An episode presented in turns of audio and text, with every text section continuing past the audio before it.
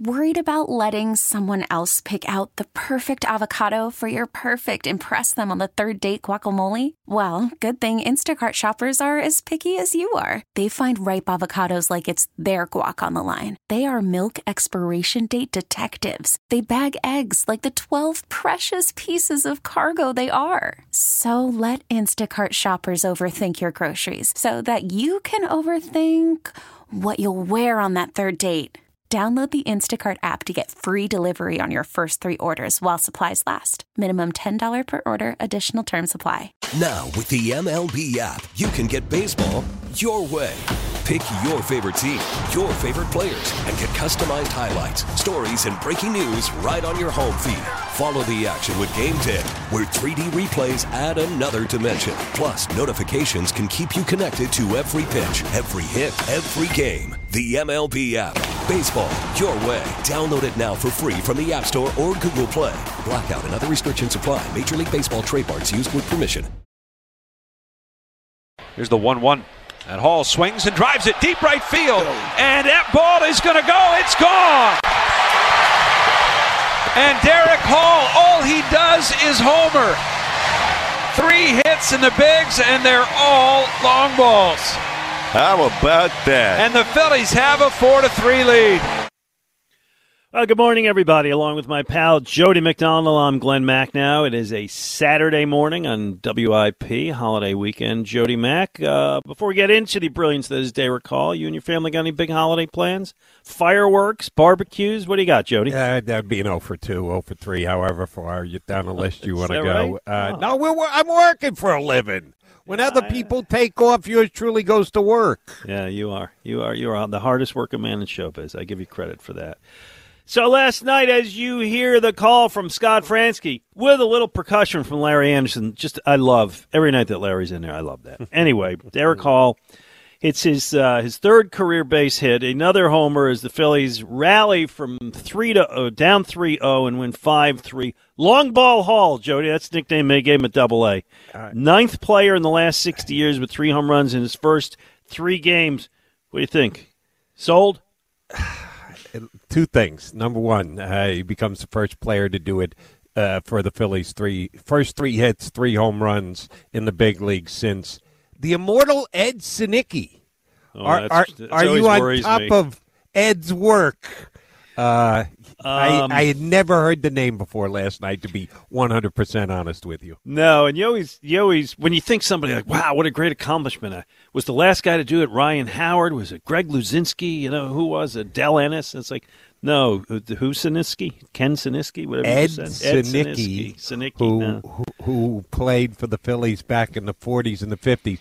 And I, I'm being honest, I, I should know this, but I don't. But uh, I looked him up, and I now don't feel so bad about not knowing it because he had all of twenty career major league plate appearances. His first- Appearances. Oh. Appear- that's it. He had 20 plate appearances He for his career spread out over three years. He was he up would've in earned a little 49. Yeah. didn't play in 50, came back up in 51. So that was the extent of his career. So I don't feel nearly as bad as not knowing him. So I looked this stuff up, and you know what's we I'd never noticed Military? this before. I don't know if that's the case. Um, when you go to baseballreference.com, do you use baseball reference? Oh, all the time. look up guys? oh, Right. the- you- Uh, as late as this morning, as recently as this morning. there you go. You and I both were on it. Uh, they give you not only where he was born, which was in Wallingford, New Jersey, but where he died, which was in Old Bridge, New Jersey, and where he's buried in East Brunswick, Yes. New Jersey. I had no idea that you could find out where a guy Yes. was buried. You, go, you, you go pay homage to Ed Sanicki. Holy mackerel! I could so uh, yes. That kind of tells the tale of Darick Hall. Exciting. um, I hope that this is the beginning of uh, us knowing Darick Hall or Philly fans 40 years from now go, oh, shoot, I remember Darick Hall. That it's not just uh, a guy who came and went like the previous Philly who had hit three home runs in his first three games, in his first three uh, hits, excuse me. Um, I got to give credit to a caller, Mac. Uh, somebody called my show Tuesday night and said, Jody, what the Phillies need to do is they need to trade Rhys Hoskins and call up Darick Hall.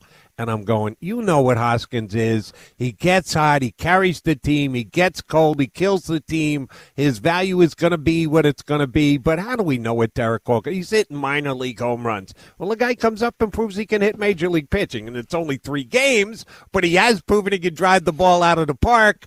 And a caller suggested to me Tuesday night here on WIP. I don't know if that's the way it's going to play, but they needed a big bat in the middle of the lineup, and for a handful of games, Darick Hall has done a decent job of filling Bryce Harper's shoes. Yes, and I'll respect and I'll appreciate that um, because, right, Bryce Harper is hurt. Castellanos still really isn't hitting. They needed some offense.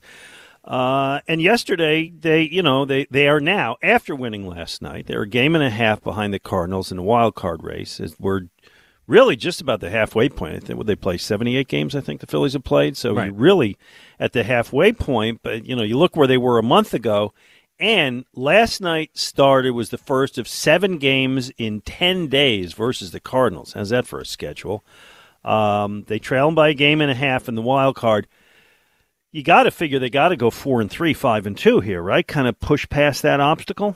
Correct. And mm-hmm. uh, you look at each of these series individually, but when you're playing a team that is in your proximity for you, the postseason berth that you want, there's added value.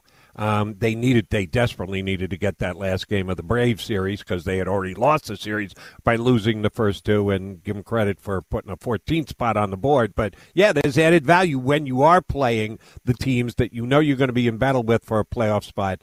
I think, and I know we're just reaching the halfway point of the season, as you just pointed out it's pretty cut and dry. There's going to be four teams uh, battling for those three wild card spots, and the Phillies are the last of that group. They're the ones that are just on the outside looking in.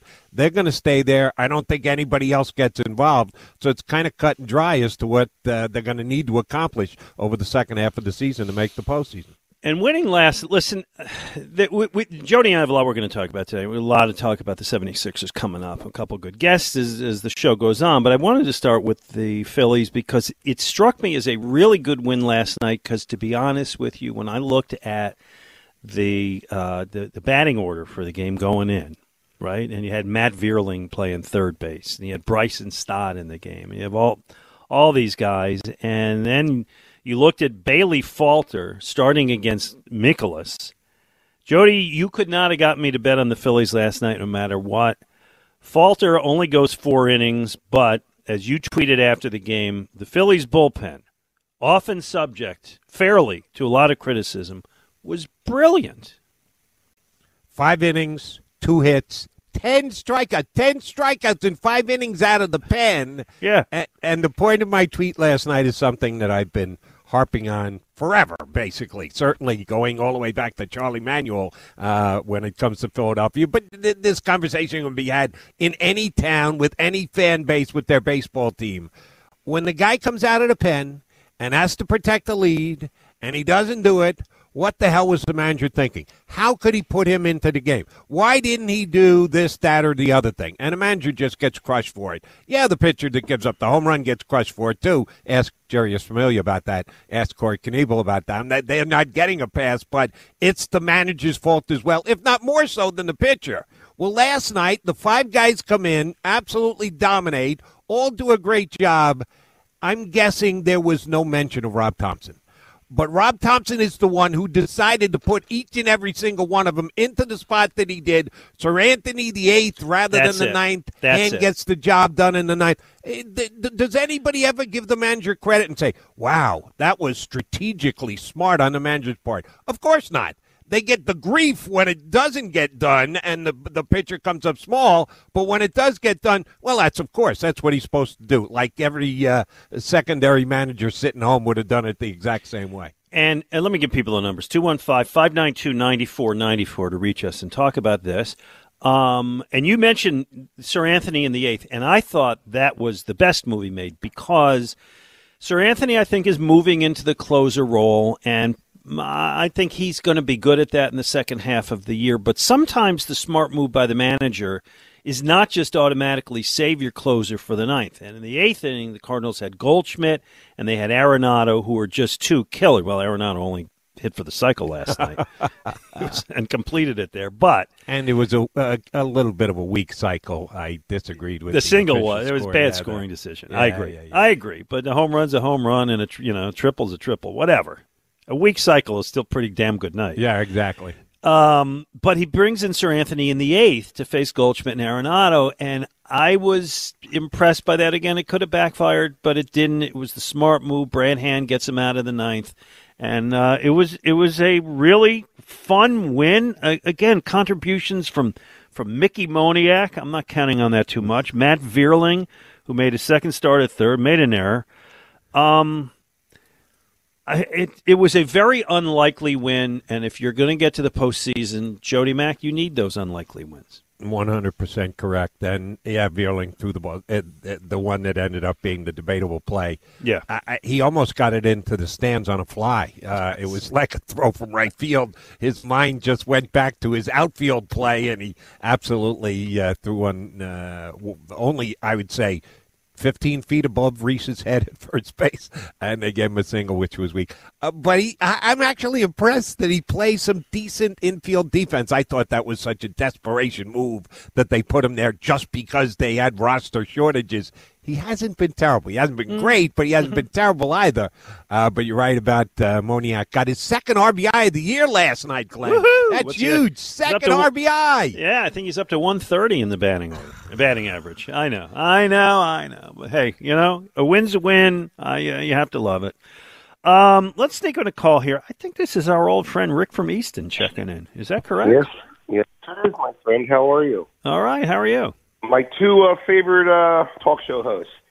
How you doing, Jody Mack? Very good. Appreciate it. Good to hear from you, Rick. Appreciate it. Listen, guys, I don't know what was what's more amazing that fireworks display last night, or the fact that the Phillies are playing like they're having fun against Milwaukee and St. Louis, the two contending teams for a playoff spot. I can't believe I'm saying this. With a center fielder playing third base, you just mentioned the batting average. Three starters are hitting below 170. It's incredible. You know, you, you lose a starter, the bullpen shows up maybe once every two or three games. Now they're starting to be more consistent. Ten strikeouts, unbelievable. You just mentioned that too. By the way, I didn't realize the St. Louis Cardinals, which is obviously one of the great drafting baseball teams in the history of the game, it's like a Mets game. There's like so many Met uh, St. Louis fans out there. But you know, questions I had were, and I would have lost money because the Cardinals were a one minus one forty five. I would have bet anything on the Cardinal. I, you know, I'm, I'm just being honest. I would not have bet Bailey Falter against Mikolas in that game. No No- way. No Uh, way. Guys, you know, and also the analytics, you know, would have had Real come up late in the inning with a man in scoring position, righty versus lefty, and they let Stubbs hit, and that worked out. But it's just incredible how this team is really playing with, with like they're trying to have fun. God bless them. Who knows what's going to happen? They just don't have enough if they don't get Harper back. Can I ask you guys a question? Sure. And Jody, you're a big baseball guy too, and Glenn, you're amazing. But and I usually don't do this because you know I'm very critical of Philadelphia sports and the way they drafted over the years. But you know, guys, there's over a hundred numbers that you can retire. And I was looking at these numbers, and when I see Matt Vierling wear number 19, and I wear C. Stout wearing number five, you know, if I told you the Phillies could pick up three players tomorrow that would play 10 years in Philadelphia, would average 30 home runs and 90 RBIs, and both of these players would get us a ring, would it be so terrible to retire number 19 for Luzinski and number five for Pat Burrell? I wouldn't do no- so- I would- have to be a I- Hall I- of I would to retire not. number. What are your thoughts? Uh, and thanks for the call, Rick. Um, you and I, I don't know we ever talked about this over all the years we worked. I believe that Rollins, Utley, and Howard's numbers should be retired from that team, which is a lot. I'm certainly not going Burrell. Hamels is kind of close, but close not. Um, you grew up in New York, Jody, where the Yankees have retired half the numbers between one and sixty. What's your thoughts? Yes. Um, I I don't want to let someone else make this decision for me, but I'm going to use it as a baseline. To me, for me, to get the consideration of your number being retired, you have to be a legitimate Hall of Fame candidate. if you make the Hall of Fame and a good chunk, if not all of your career was spent here in Philadelphia, and the team doesn't retire your number, what the heck are they thinking? That's just ridiculous. You've achieved that level of status within the game. Your team should acknowledge you and should retire your number. But you got to be that kind of close. Pat Burrell is gonna is one and done. His name pops up on the Hall of Fame vote, and he's out after a year because he didn't get 5% of the vote. No, he was part of a championship team. No, he's not a retired number candidate. And I know is still part of the Philly family and the barbecue down at the ballpark and everything. No, he's no. one and done. He shows up on the Hall of Fame ballot and then he doesn't have a second year. That's the level that you would have to. Now, you pointed out the Yankees. They have those kind of players. Yeah, Paul they, O'Neill's number is retired. Well, they have great players, but they also they retired like Paul O'Neill's number, and uh, he, Paul O'Neill's wasn't. He was a really good player, but not special the way you're defining it. Right, and the other thing Paul O'Neill did was uh, he was part of three championships, not one, three championships, yeah. Yeah. and that was a great run, and that's why you're right. If there's a guy you look at the list and go, yeah, maybe not. Paul O'Neill would be that guy for the very reason that you just stated. Uh, but I, I'm a really tough, I guess it would be greater as to where you're going to put the line for a guy to get his number retired. Uh, I think you need to hold it to very, very, very high standards. Uh, well, here's the tough call for the Phillies that they that they decided to retire. Would you have retired Roy Halladay? Yeah, because he's a Hall of Famer. Yeah, and again, I don't want to pass three and a half years but... here, two good ones, two and a half good ones.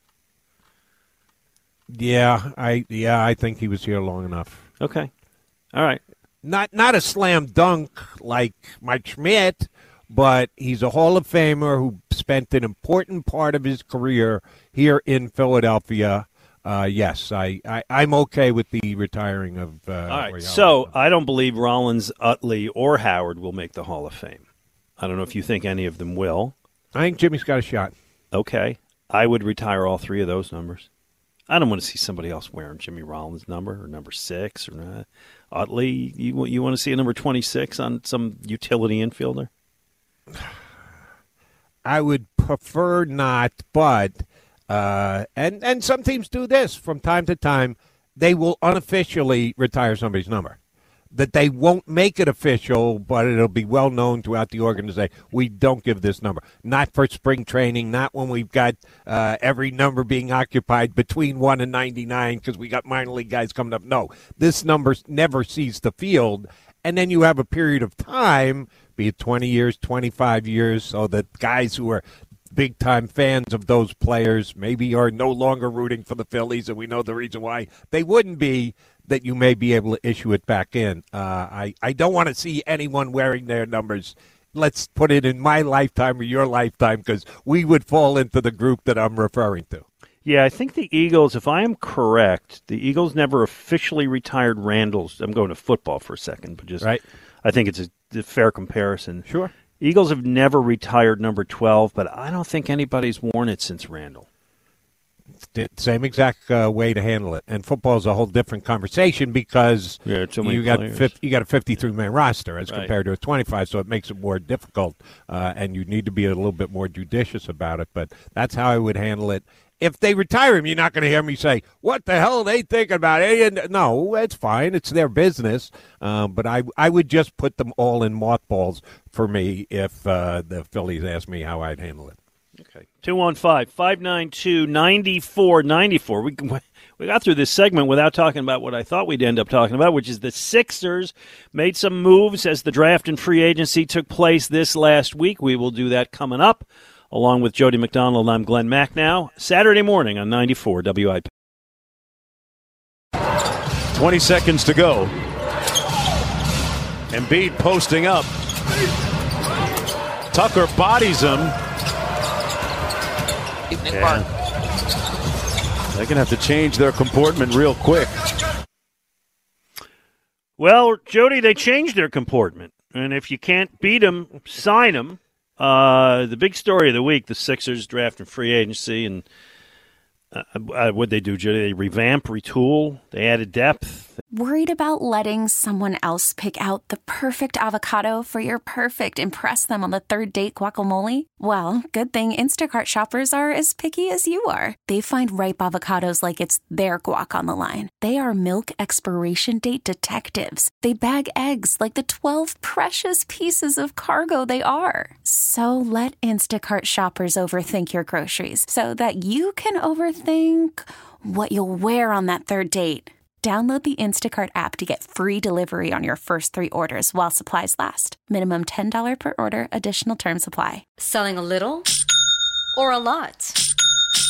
Shopify helps you do your thing, however you cha-ching. Shopify is the global commerce platform that helps you sell at every stage of your business. From the launch your online shop stage, to the first real life store stage, all the way to the did we just hit a million orders stage. Shopify is here to help you grow. Whether you're selling scented soap or offering outdoor outfits, Shopify helps you sell everywhere. From their all in one e commerce platform to their in person POS system, wherever and whatever you're selling, Shopify's got you covered. Shopify helps you turn browsers into buyers with the internet's best converting checkout, 15% better on average compared to other leading commerce platforms. And sell more with less effort thanks to Shopify Magic, your AI powered all star. Shopify powers 10% of all e commerce in the US. And Shopify is the global force behind Allbirds, Rothy's, and Brooklinen, and millions of other entrepreneurs of every size across 175 countries. Plus, Shopify's award winning 24 7 help is there to support your success every step of the way.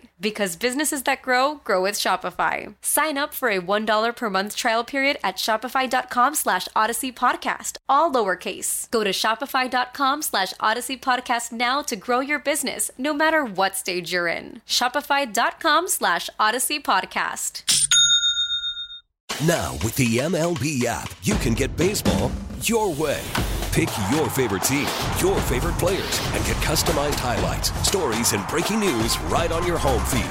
Follow the action with Game Day, where 3D replays add another dimension. Plus, notifications can keep you connected to every pitch, every hit, every game. The MLB app. Baseball, your way. Download it now for free from the App Store or Google Play. Blackout and other restrictions apply. Major League Baseball trademarks used with permission. I guess that's the fair way to say it, right? They added some depth. I, I'll go so far as to use the word upgraded. Okay, upgrade's did they, nice. Did they hit the ball out of the park? Did they lock themselves in as a NBA title contender? I'm not going that far, but uh, to this point, before we ever get to the Kevin Durant conversation, uh, I would say yes. The Sixers upgraded, which is certainly better than going backwards, and also an improvement over standing still. I'm a Tucker fan, and I have been for, oh, shoot, it seems like two decades. That's how long he's been in the NBA. And he checks a lot of the boxes as to what this team needs going forward.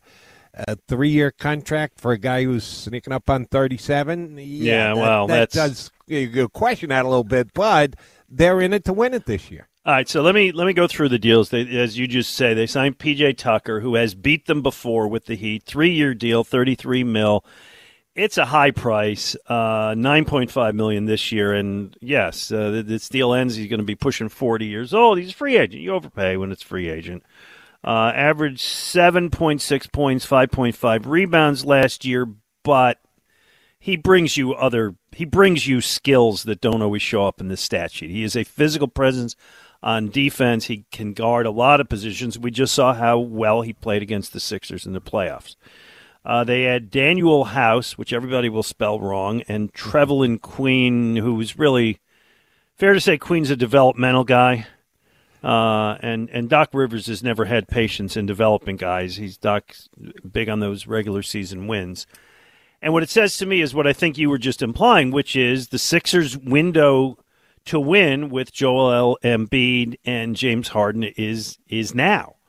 And so if it took a three-year contract with Tucker to kind of make the most of this short window, they'll they'll take the the bad year at the back end of the deal. They have had zero, I believe this is correct. Yeah, I know this is correct. Zero second round series wins since 2001. The fan base is tired of it. I'm sure management is tired of it. Let's make a deal. Speaking specifically the Tucker deal, that's at least going to try to get us past the second round. That is my read. Don't know if you see it any differently. I do, and your uh, stating of the uh, history and the facts is right on. And I always annoy the process servers who believe that Sam Hinkie did what he did. Yeah, they love They- both of us. they have not gotten past where Doug Collins got them. Yeah. Doug Collins got them to a seventh game of round number two, and that's how far the post process Sixers have gotten. So that doesn't say a whole heck of a lot as to how it's worked out.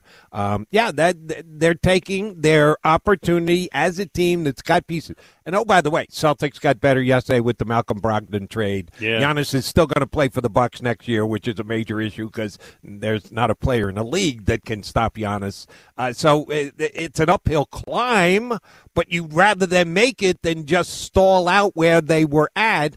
I give Daryl Morey credit. And here's my one question, Glenn. And I tweeted out a bunch of this, and uh, we we knew we it was speculated that it was coming during the early part of the week when I was here on WIP at nights.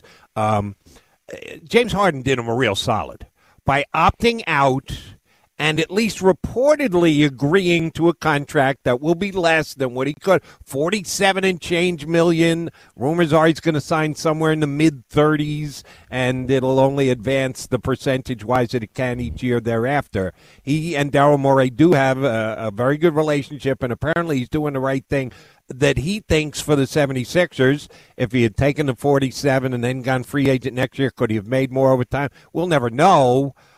But why hasn't that been announced yet? Over the last new deal? Yeah, the last 48 hours since free agency started, there's been about 172 transactions in the NBA. And one of them isn't that James Harden is re signed with the 76ers for X amount of dollars and X amount of years. Uh, no, we've got uh, uh, Mr. Pompey coming up later. Maybe he'll have insight to this. I'm just a little nervous as to why this hasn't been announced yet. Uh, I don't know, and it is a fair question. We'll talk to Keith Pompey of the Inquirer at noon. Uh, Ray Didinger is going to join us eleven twenty. Jody Ray called me this week. He wants to do a movie review. Nice. yeah, so he's he loved. Well, I don't even want to give it away, but he he he saw a movie he really liked. Um, I don't know the answer to your question, and I, the premise is fascinating to me, which is that James Harden, to be honest, I did not expect that James Harden was going to be the guy to take less money to help build the team. And you got to respect that, right? Yep. Okay, so here's the cynic, and I'm not the first to suggest this. Is it James Harden, philanthropist and great human being, or is it James Harden, smart businessman? Because we all know his skills are eroding. I mean, we certainly saw that after he came here and during the playoffs. Um, he gets most likely, at least what has been reported, a three year deal out of this for less money per year. But he ain't he's not gonna have to switch to cheap cigars and scotch. I mean he's No. he's gonna end up with what, a hundred plus million dollars for those three years. So maybe it was the smart financial move for him. Take less up front and get a bigger deal, get a longer deal. Right. And uh, Keith Pompey is a very good NBA insider. I know a, a bunch of them. I had one on my uh, CBS show last night, Matt Moore from The Athletic, and I, I have opinions on all these NBA guys who get inside information. And Jake Fisher from Bleacher Report's a pretty good one. I've had Jake on as a guest before. He's pretty well tied in. Last week he said it looks like Harden's going to opt in and sign a two-year extension at max dollars. So look for about a three-year, $150 million deal.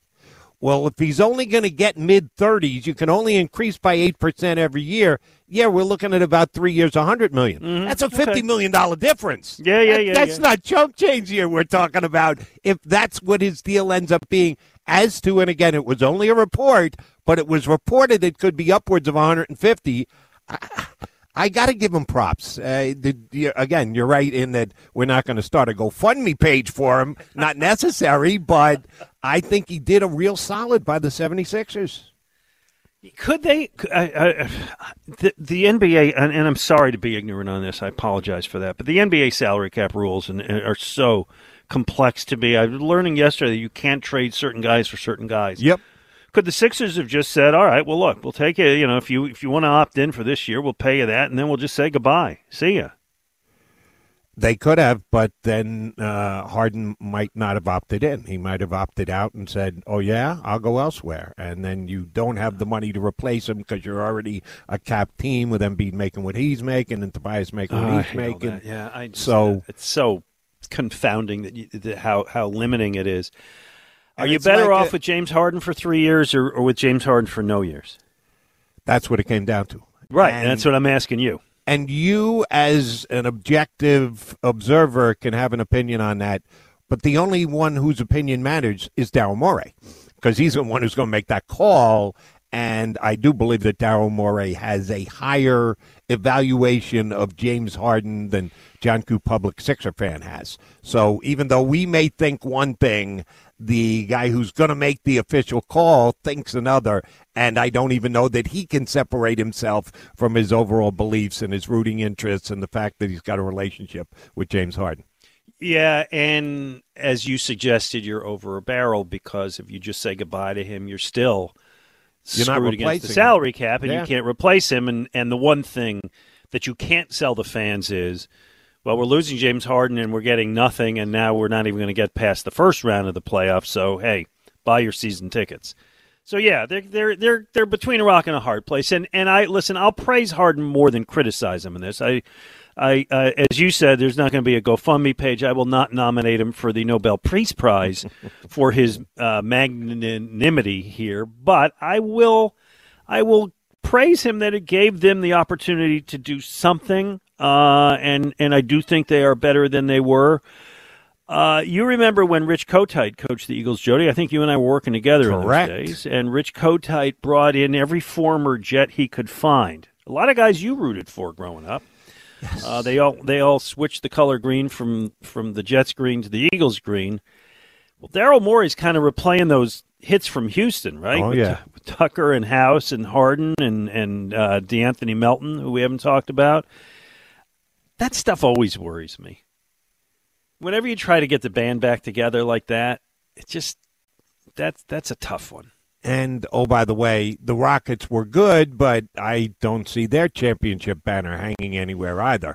it No, isn't only like with you're- Olajuwon, right? Right, you're you're going to the Warriors and trying to pick guys off that team. Uh, have won four championships in X amount of years, eight years. Uh, no, the Rockets had some playoff success, never even made it to an NBA final. So that isn't the team that you pick out and go, oh, we've got to get as many of these ex players as we used to. Kind of like Kotite and the Jets. Yeah, the Jets won diddly squad, but uh, he he did uh, bring in a.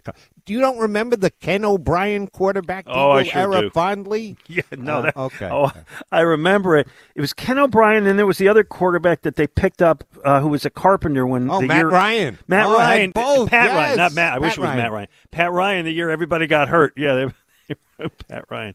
All right, uh, just real quick, uh, we still have to get to this, which is the biggest dream of all, which is Kevin Durant has requested a trade off the Brooklyn Nets. God, what's it's it's going to be his third team in four years. He's he's he is. I saw this is not my original line, so I won't take credit. He's the Larry Brown of NBA players. A little bit. Yeah. Um, reportedly, the top of his list is the Phoenix Suns, the Miami Heat. I don't know that they're going to be able to do it. I don't know. Uh, first off, ha ha ha ha to the Brooklyn Nets and Ben Simmons. Uh, does not bother me that they are a mess. I saw the odds come out. You and I, um, I think, get the same odds from Bovada every couple of days in our email. Um, that listed the Sixers as twelve to one to get Kevin Durant, which puts them three, six, eighth among the favorites, with Phoenix and Miami uh, being one, two. Got a shot? Is Yeah. It, is it a pipe dream? It's it's a long shot, but it's a shot. It's not a zero percenter. Um, if you put Tobias Harris, who's going to be the guy who's going to make the money work, and you got to get close enough to be able to get it done. Uh, there are other players making more money that do less than Tobias Harris in the league. Not a lot of them, but there are some. Uh, so Tobias is one of those legitimate guys who could be included in a trade, who you're going to play and have as part of your team going forward, Nets or anybody else, where they would trade him. Uh, he's not a needle mover, but he's not a guy who you look at as a deficit. Oh, we have to put him in a deal to make the money work. So he's unique in that spot as per his talent in the league right now. Tyrese Maxey's got to be the key guy, Gotta and be. nobody wants to see Tyrese Maxey playing anywhere but Philadelphia. But if you want arguably the best player in the NBA, as big a diva as he may be, that's what you got to do. You got to give up a player as good as Maxey. So when you start with Harris and Maxey and add to it, the biggest reason why it's the, the Sixers are down on that list, Glenn, is they don't have control of their own draft picks. Yeah, They've moved enough of them that you can't trade two years in a row. So they don't have the draft assets to make that type of a deal. But if you're talking about Maxey and Harris and Thybulle, at least you're in the conversation. I think there'll be someone who will offer more. I don't think the Sixers will get him, but it isn't like, oh, they got no shot whatsoever. Long shot. I think the odds are actually pretty accurate. There are five or six teams that are probably better positioned right now to get Kevin Garnett. Yeah, it's it's it's Tobias Harris, it's Maxey, it's it's every draft pick you can trade, which you know every every other year for the next ten years. Um, and I think the longer it takes, the better shot they have because Daryl Morey's the kind who who kind of waits in the wings. Uh, and if other teams just have a tough time making the deal, then maybe the Sixers do it for everything you said, Thybulle as well. I think it's really slim. Um, I would hate to see Tyrese Maxey go just because I think, like most Philadelphia fans, I've fallen in love with the guy. He's just such an energetic, fun, likable guy with a great upside. But I can't argue that you know wherever Kevin Durant goes, he he changes the dynamic. Uh, I'm talking about of the whole conference. Um, even he's what 33 now, something like that. But you, Right. if you put him on the mix here, they're certainly conference favorites. Um, and as much as I would hate trading Maxey, it's their best chance to win a title. The deals they made the other day are designed to win now. I don't know how you know long Joel Embiid's window is, but to me, it's it's always kind of year to year. So as much as I would hate the 21 year old who the city loves for the 33 year old who a year after that could say like, you know, I want to go somewhere else, uh, you would have to do it. I don't know that Durant has any interest here. As we said, Phoenix and Miami are the places that he's talked about. Um, I think it would take a while, but uh, you know, um, you know, Morey waited out when he traded Simmons. That's the great example of his patience. Right. When everybody said, "Come on, do it, do this, do that, throw in Maxey," and he didn't, and he ended up getting well. I don't know if it was a great deal, but he ended up getting the best deal he could. So yeah, I guess it makes sense. You know, And he, here's one of the reasons why I still give the Sixers a, a puncher's chance in this. Not a great one, but a chance. The, it, the story breaks the other day, and no one saw this coming. Comes out of left field. Durant has gone directly to the owner of the Nets and stating that he doesn't want to be there anymore.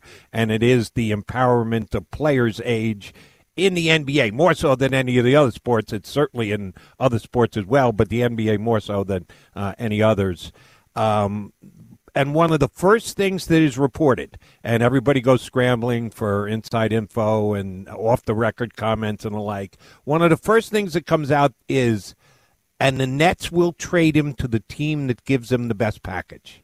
In other words, we- we're going to trade Durant. We don't want to trade Durant. We're kind of taken aback by the fact that he's demanded this trade, but we're not going to just kowtow and trade him to his place of choice if they're going to undersell us on what we're going to get back in return.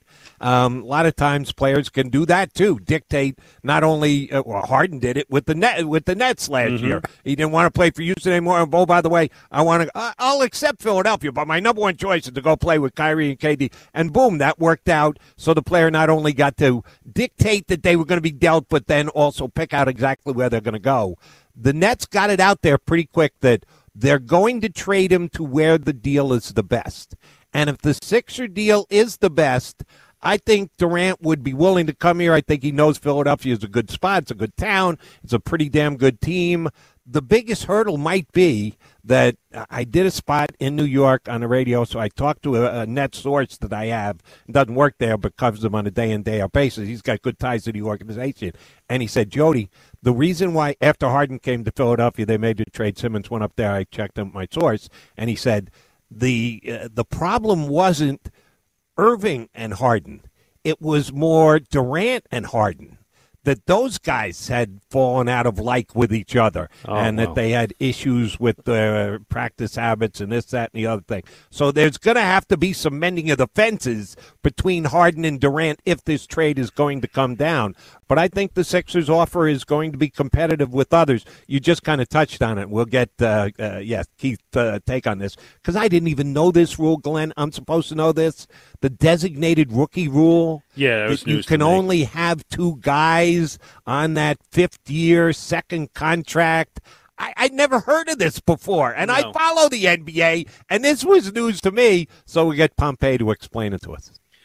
You know how sports has just kind of turned into math, Jody? A little bit. It's it's so so frustrating. Anyway, 215 592 9494. We'd love to hear from you. We talked about the Phillies in the opening segment. Great win over uh, the Cardinals the other day.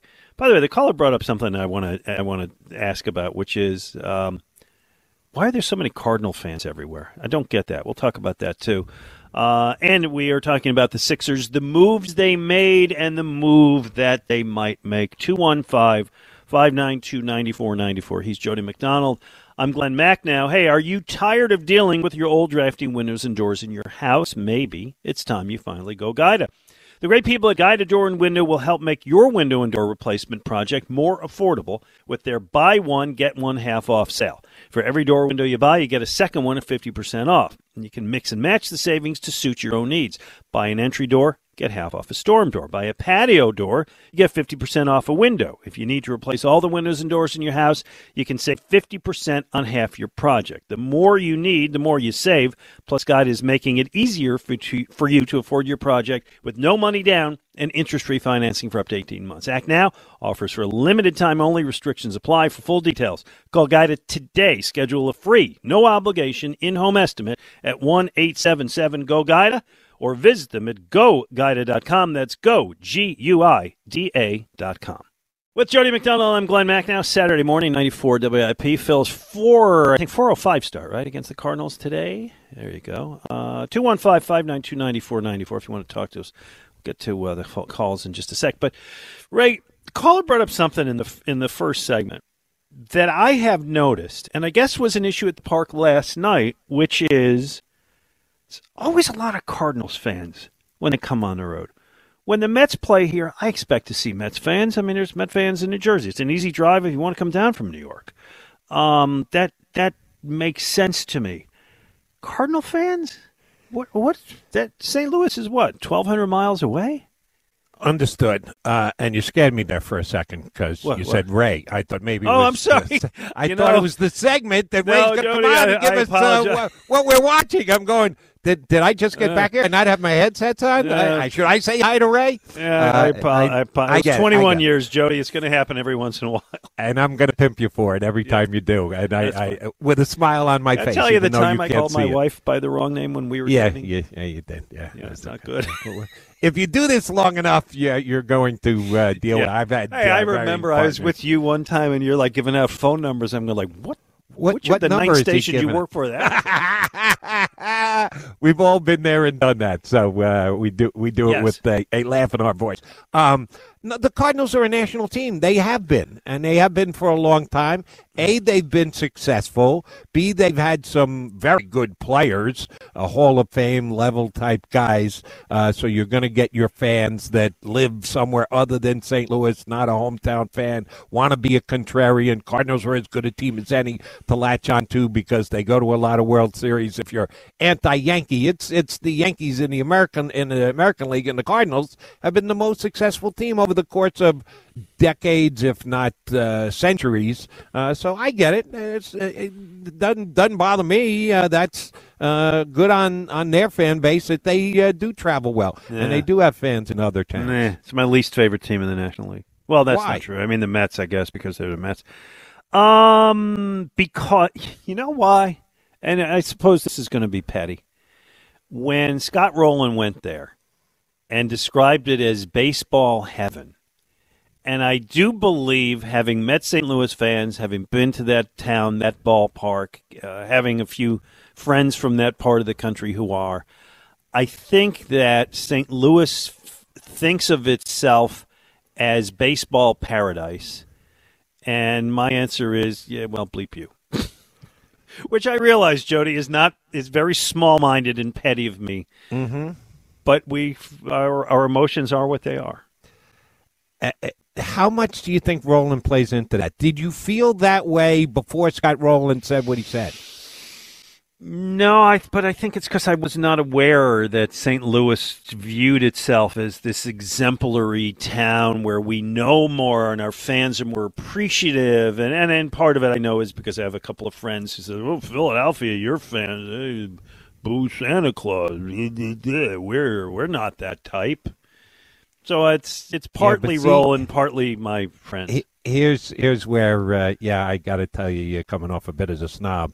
Oh, yeah. Everybody thinks that about Philadelphia. It's not just St. Louis. Colorado yeah. fans feel that way about Philadelphia. Chicago fans feel that way about Philadelphia. Yeah, but Arizona fans feel that way about. Nobody ever described Arizona as baseball heaven. Well, no, but you, you, said the big part of it was that the fan base looks down at Philadelphia. Everybody's fan base looks down at Philadelphia because of stupid Santa Claus and uh, and JD Drew actually went there and played for the Cardinals for a good period of time. So the whole battery thing comes back up again. I I don't single out oh. St. Louis. Yeah, I left out JD Drew. Excuse me. That's a, yeah. That's a big part that, of my argument. Yes, you can put that into the mix too. Here's the reason why I'm not on the same page. And La Russa hated La Russa. Uh, yeah, and oh my God, uh, him walking guys with uh, two two strikes on a batter. I, I, I did not like that idea with the White Sox uh, two years ago when they decided to bring him out of mothballs to run mm-hmm. the team. But I want to get off on a La Russa tangent. Here's where, and it's all personal, and you, you're taking it personally and have a personal look at it. I do too. My father went to St. Louis and he won a World Series in Oh, St. well, Louis. okay, sure. And he really enjoyed his time there and said it was a great town with a great fan base to work with, and he had the ultimate championship uh, success and winning a championship on a parade and everything else. So yes, my, my the the prism that I see it through is, yeah, they are kind of what they're cracked up to be. He's got a ring. he did. I suppose if I had a ring, I'd view it differently. Yes, but you know, okay. Anyway, I hate that. I hate that city and that fan base and my friend Todd Hopkins. If you're listening from St. Louis, that one was for you. uh, let us go to uh, Neil in the Northeast. Good baseball man. What's going on, Neil? Yeah, it's interesting your point of view because you know St. Louis they won you know like ten World Series title. You know I think of when they had Carlton and Gibson and Lolich, you know like in the '60s. And, no, no, Lolich was on Detroit, but they had Carlton yeah. and, and and and well, well Gibson and Carlton, yeah, yeah, yeah, right. yeah, yeah, oh yeah, and and you know Red Schoendienst like for oh, years oh, as the manager, and and I guess Pujols and Yadier mm-hmm. Molina and and Wainwright, but how they drafted and getting you know like sort of mid market, getting three three million people, but I, I could understand being bitter about Scott Rolen and baseball, having no doubt about well, I didn't that. describe myself as bitter, but you did, and I it's probably a word I can't really dispute too much. So there you go. It's personal. Neil, you, there has to be teams or fan bases that you just don't like just because you don't, right? Well, to be honest, I'm I'm not a Yankees fan, you know, like because after 27 like World Series and you know the the the money that they put up with the Yes Network and you know to, to buy titles and uh mm-hmm. you know just commit to like A Rod and you know it'd be interesting. Jody, do you think it's a given? You know, like after that Aaron Judge is back with the Yankees, or you don't think it's a given? It's damn close to it. Oh, you want me, you, to set, you want me to set a percentage? 90 percent chance he's back with the Yankees. Ten percent he's somewhere else. Yeah. Well, about the Phillies going forward, I, I think you know, Hall's definitely a big addition, and you know, contra- you know, Nick really has to start hitting, you know. But I'm hoping, you know, so far Rhys has got hot the last couple games, and actually the bullpen's doing a decent job. Maybe um positions are better, like a you know under Thomson. You know, he mm-hmm. has them, you know, like ready for the position. Oh, that's what and, Jody. That's what Jody opened up with, which is the bullpen pitched really well last night and has been doing better. And you give the manager credit for saying, okay, it's not just going to be Corey Knebel in the ninth inning. We're going to move guys around, and it's been working. So yeah, Wanted to add this on the Phillies uh, mix, Glenn. Mm-hmm. Uh, and you, you talk about putting the blinders on as a Phillies fan. Um, this is what uh, passed through my mind last night. Did you see Castellanos loaf down to first base on the Yes. ball that fell in last night? sure night? did. Yeah, not good. Nope. But within a couple of pitches, he does an absolute perfect read on the pitcher, takes off, steals second base, no throw even necessary because he had already stolen it. I, I, and this is again probably cockeyed optimism from a Phillies fan. Uh, I was hoping that woke him up. That he had screwed up and he knew he screwed up and that he said, I got to get to second base to try and like make up for the fact that I lollygagged it down the line. Which, oh, by the way, he would have been good with uh, Tony La Russa because the White Sox have decided they're not going to really Yeah, that's an odd going thing that, forward. that that they're doing. It's an odd thing that they kind of that it got to be known. he came right out and said it. It wasn't like it leaked out either. I- he's he's sitting in front of the accrued media and goes, "Oh, by the way, guys, you write this if you want to, but let me tell you ahead of time, we're directing our players to not run hard on routine ground balls." Uh, so yeah, that's what happened to Castellanos last night. So. If he starts to get hot, if he, I, I don't think he's the type of player that needed that self motivation kick in the rear end. But if it happens, I'm going to get very happy about it that it plays out that well because they desperately need him to pick it up. Yeah, that's trying to find a uh, silver lining on a pretty bad play last night, but I did think along those lines. All right, last thing I want to say about the fan bases because you you've always been a more rational, level-headed sports fan than I have. You you tend not to carry grudges, I believe, as I do. You look at things less passionately and more rationally. Is that a fair That's statement? fair enough. Yeah. Oh, Okay. yeah. Okay. Other than rivals, right? We all have the like, you know, I hate the Cowboys. People in this town hate the Giants. I mean, it's, it's what we do, right? That that's expected. That's part of the thing. Are there any teams, Jody Mack, in any of the four major sports, which are not your team's rivals, but you just don't like them? No, No. No, plain and simple. No. Yeah. That I that and I'm I'm hoping I'm understanding your question the way you're asking it. That it's part of what you're you're looking for is it's somewhat irrational. That you shouldn't despise them, you shouldn't hate them. You Well, there's shouldn't no great reason. that they're good. It, it, it's not, you know. Again, you're you're an Eagles fan. You're going to dislike the teams in the in the NFC East, right? It's the, there are the teams that rivalries built are in- rivalries, right? right, A rivalry's sure. a rivalry, but a team that's not a rival, but you just don't like them. Because the Cardinals, the St. Louis Cardinals, have always been that for me. I always root for them to lose. Always. Yeah, no, For all of the reasons stated, from J.D. Drew and Tony La Russa and Scott Rolen and the baseball heaven and all that load of horse pucky that I just can't stand them. No, No. I don't have a team like Nothing. that. Not one. No, not off the top of my head that I can come up with and go, yeah, when they beat in the one year where my team advanced and they beat us in the championship round and we don't have a rivalry with them, but God, they acted like entitled idiots. No, I can't come up with one off the top of my head. Hmm. Okay. Well, there you go. I'll throw that in the mix. I'm just Yeah, I, I don't think I'm the only one one. that feels that way, but maybe I am.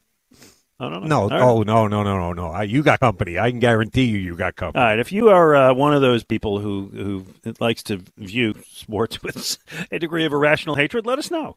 215-592-9494. Uh, we've got uh, some good conversation about the Phillies and your Philadelphia 76ers. We'll throw the Eagles into the mix. Coming up in the 11 o'clock hour, we will talk to Ray Didinger. I may call him Jody. It's possible, but we will talk to him. Ray's got a film review that he wants to do. Called me, said he's got to review this movie he loved. At noon, Keith Pompey joins us from the Inquirer to talk some hoops. But we do want to hear from you. 215 592 9494. Jody McDonald, Glenn Macnow 94 WIP.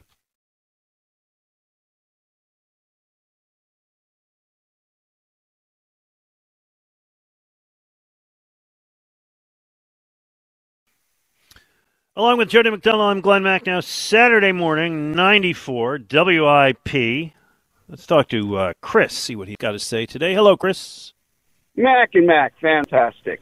I'm Thank you. fantastic. Hope you guys are having a wonderful holiday weekend. Um, too. I get to go see my grandkids tomorrow. Yay!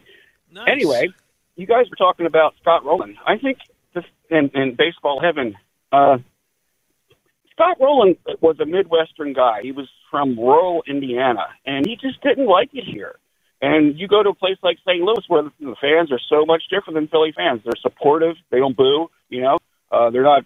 I guess. I mean, I'm, I've never been there uh, in, in the media, but they don't. You know, get on their players like. Oh, very gentle media. Very, very gentle media. Yeah. So I think that's why he called it baseball heaven.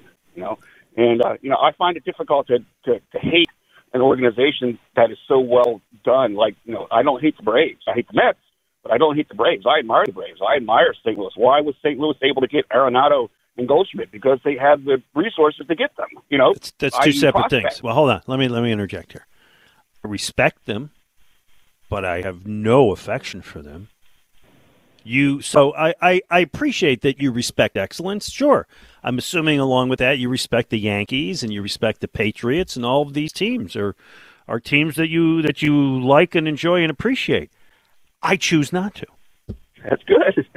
uh, I, I I don't find that hatred within me. I, actually, I was um, you know I was pulling for the Braves to win the World Series last year. I you know it was fun to watch them for a month. You know, when my team's out. You know.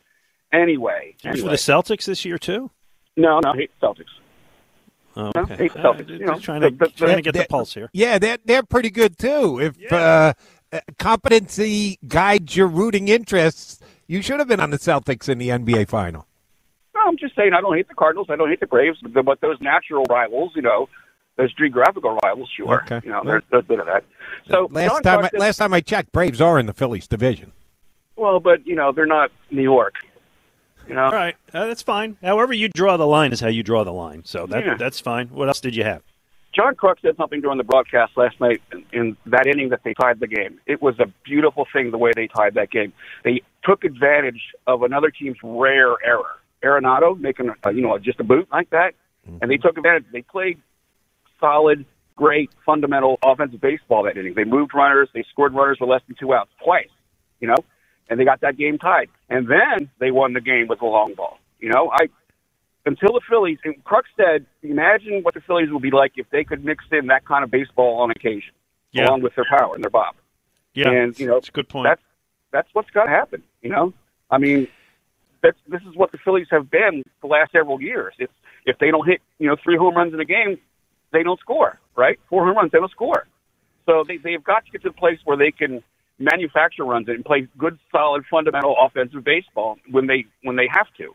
You know, that was down at the bottom of the lineup basically, and then you know, then then um, Schwarber and, and Hoskins got them home with yeah. you know, with without.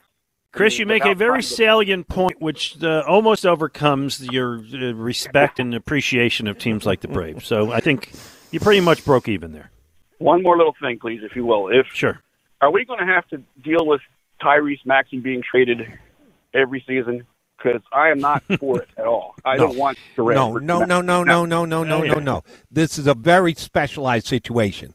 A top ten all-time NBA player, and he might be 12th or 13th. Don't quit. Uh, top. You want me to draw the line at uh, top? First 20? ballot Hall of Famer. No there you go. Yeah. When someone like that becomes available and or is desperately trying to talk his way out of the team that he's playing for, that's when Tyrese Maxey's name is legitimately brought up every year because they need to change. No, that's not going to happen. You don't have to sweat this. This is a very special situation we're talking about.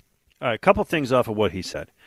Uh, one, he and he mentioned John Kruk. Uh, he mentioned John Kruk in making an observation about uh, the game itself. I think John Kruk, by the way, is getting better and better as a Phillies broadcaster. Um, I was not the biggest John Kruk fan when he started. In fact, I wasn't really that big of a John Kruk fan last year. When the Phillies were bad, I felt like he kind of was whining that he wanted to go home, um, which is not what I want from my, my color guy. But I think he's he's having a great year, and, and it includes both his baseball acumen – and just his story. He was telling a story yesterday about the guy, the shotgun wedding, and all that. He's phenomenal, Jody. He's flippant. He's cynical from time to time. Oh, he's Some, that. Some people don't like that. Apparently, you and I do because I just love listening to Kruk. Uh, I didn't have as big a problem as you did last year. That's Kruk. It's Kruk being Kruk, and he's being honest with you. And oh, by the way, Ye can put the Homer hat on anytime he wants. That's what I love about Kruk. He he kind of transitions from one to the other seamlessly. He can be the homer after he hits the go ahead home run here, Tom, which the guy's got no home runs whatsoever, but he's projecting because yeah. he's root, root, root for the home team. If they don't win, it's a shame. And then before you know it, he's taking pot shots at the team because they're not doing what they can do or, or yeah, he can be, be he can be of. honest. I agree. He is. Like that. Yeah, that's like why that. he's phenomenal at what yeah. he does. Yeah, he's uh, he's really good. Uh, the other thing I wanted to say, and and you brought up the Castellano stolen base yesterday. Um, listen, this is not a team built to win a small ball. I don't know that anybody does that anymore in baseball. That's kind of fallen aside. But do you get a feeling they're more aggressive on the base paths now with the new manager that, that Rob Thomson? They seem to be stealing more bases to me. Slightly they they actually were more aggressive under Girardi than I thought they were going to be. I thought they were going to be station to station like you read about and wait for that three run homer to happen. Uh, Girardi was not afraid to put the steal sign on, and the players uh, a lot of times make the decision on their own. Has it ticked up slightly more under Thomson? Yeah, probably. But I don't think there's this drastic change that Thomson's coming in and said, "Damn it, we're going to run, we're going to steal bases." Well, they're not. Girardi, they're not the 79 A's, but uh, okay. All right, maybe maybe uh, tick up. I'll, I'll settle for ticked up a little bit because I see it and a little bit. Let me let me get this out there because you made me work during the break. I went through all the teams in professional sports and said, "Do I have a team that fits this question that Macnow is asking me?" Come on, you got to hate somebody. And the truthful answer is no. But oh. if you said, "Jody, pick one," you know, I, I could give you 40 guesses. How many teams are there? Uh, four sports, 30. Yeah, about 120, 120, right? Yeah, I, 60. You, you could take half of the field, and I bet you wouldn't come up with the team that uh, was... Give me, give me the sport. Football. Football. Uh, Jody hates the Rams. No. But you're in the right I'm conference. Gonna, I'm going to take three guesses. Jody hates the, the Seattle Seahawks. I- incorrect. All right, one more. Jody hates the Bears. Now you're at least in the right division. Packers? No. Uh, go, go, ahead. I can, I can keep going here. Who? The Detroit Lions. Why? Because they've broken your heart so many times? Why? No. They're terrible. They are, and that's why it doesn't make sense to me. Why the hell do I hate the it's Lions? Harmless. You're, you're, they're, they're the kittens. They're, they, they're... they kind of are, but, and it might be as petty as this. They don't deserve to play on Thanksgiving and I'm stuck watching that stupid football team every Thanksgiving, and they stink, and their games stink, and you have to watch it every Thanksgiving. Yeah. Another one that I would kind of tie in That's is a, wait, hold on, because I love that. That's a great reason. That's a really good reason to hate them because yeah. we watch football on Thanksgiving. They're usually the early game, although they switch that around a little bit. And yeah, it's like, oh, what do we got? Oh, we got the you know the Lions against the Titans. Oh, whoop de doo. Right, that's a good and, one. The other reason is, and this is kind of like your Scott Rolen thing, it's personal and it's petty. Um, Barry Sanders, great back. Oh, my oh God. My he, he played the game like nobody else, blah, blah, blah, blah, blah. But he was in the NFL the same time as Emmitt Smith, who I was a big fan of. Mm-hmm. And everybody, 19 out of every 20 people, not even close. Barry Sanders so much better than Emmitt Smith. Blah, blah. And I thought they were pretty damn close. Uh, people, because Barry Sanders would break off a 45 yard run, they look past the fact that he'd lose three or four yards, that he'd run around and go backwards and try and use his block. Emmitt just went straight ahead, got first downs, got into the end zone. He'd always score more touchdowns than Barry Sanders. But because Barry Sanders had more highlight plays that they would show on Sports Center, people would say, oh, of course, Barry's far and away the best back in the Tremendous. NFL. No, it wasn't. Uh, they, they, were very close. I love your passion with this thing. that, that 25 years after the fact, you're still 30, uh, but who's counting? Uh, so yeah, you what you made me think about it. And so you- that's what I up with a came up with one. when the when the Eagles in the play. Remember the year that they beat them? What like Oh, 51 50 to to- 57 to 34 or something. and they Yeah. scored the touchdown right before half. The hail Yes. mary Chris pass. Solomon? Is that I that was I was throwing my hand in the air. Screw the line! Ah, way to go, Eagles! Uh, the Rodney Peete game. It was yes, great. Yeah, that was another one. Rodney, it's one of those, and this is more of a Philly thing, and shame on me because I usually decry it about our fans here in town. Yeah, when you leave, you leave. You're out. You're out, Rodney. And Rodney Peete was a good guy. I always defended. I know I did this with you. I remember us taking this these calls.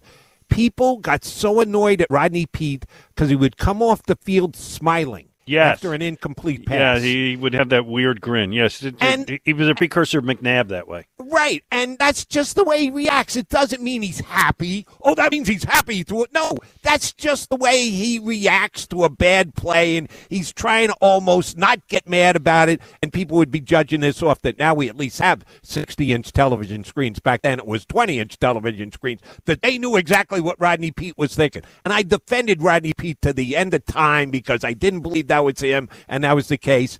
But as soon as he got on the line, screw Rodney Peete. Yeah, he may uh, go down with nine interception games. This is this is the Jody Mack I always loved. That's great. That's just great. Um, the Lions.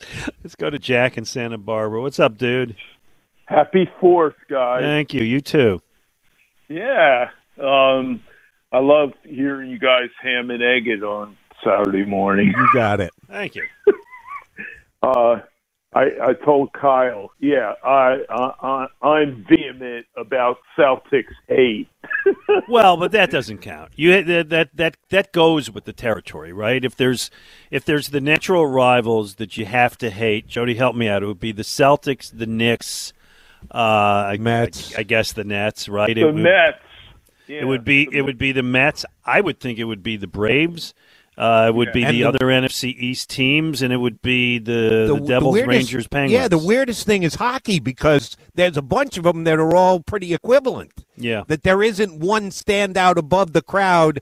Uh, you should have disdain for the Rangers, the Devils, and the Well, I Penguins don't like- pretty I don't much like- in equal numbers. I, I, I, I don't I don't like anything that comes out of Texas. All right, so well, The so entire then state, therefore, that's nice. Right. Do you do you dislike the Mavericks? Does that mean anything to you? No, no, no. I'll make an exception. I'll make No, well, an that's exception. okay. All right. Yeah. No, you know what I'm talking about, Glenn. Uh, you you know what part of Texas I'm talking about. The the same part that you de- detest. Yeah, I got family there, so it's complicated. But yes. I know, but you still you, you detest Jerry Jones like I detest. Well, of course, but uh, those are uh, the like expected de- ones. Jack, the topic at hand is: Is there a team that is not a rival? That there's really no great compelling reason, but you just despise them. Uh, let me think about that. Uh, no, no, I got to go with Jody on that. Yeah. I don't All think so. I don't, Think I think about it. You'll come up with one. I came right, up Jack. with the Lions. Appreciate At some point, you'll come up with one, Jack. I love the Lions being here, and I love the Thanksgiving reason was really the great reason. Uh, let's sneak in Chris here before the break. Hello, Chris.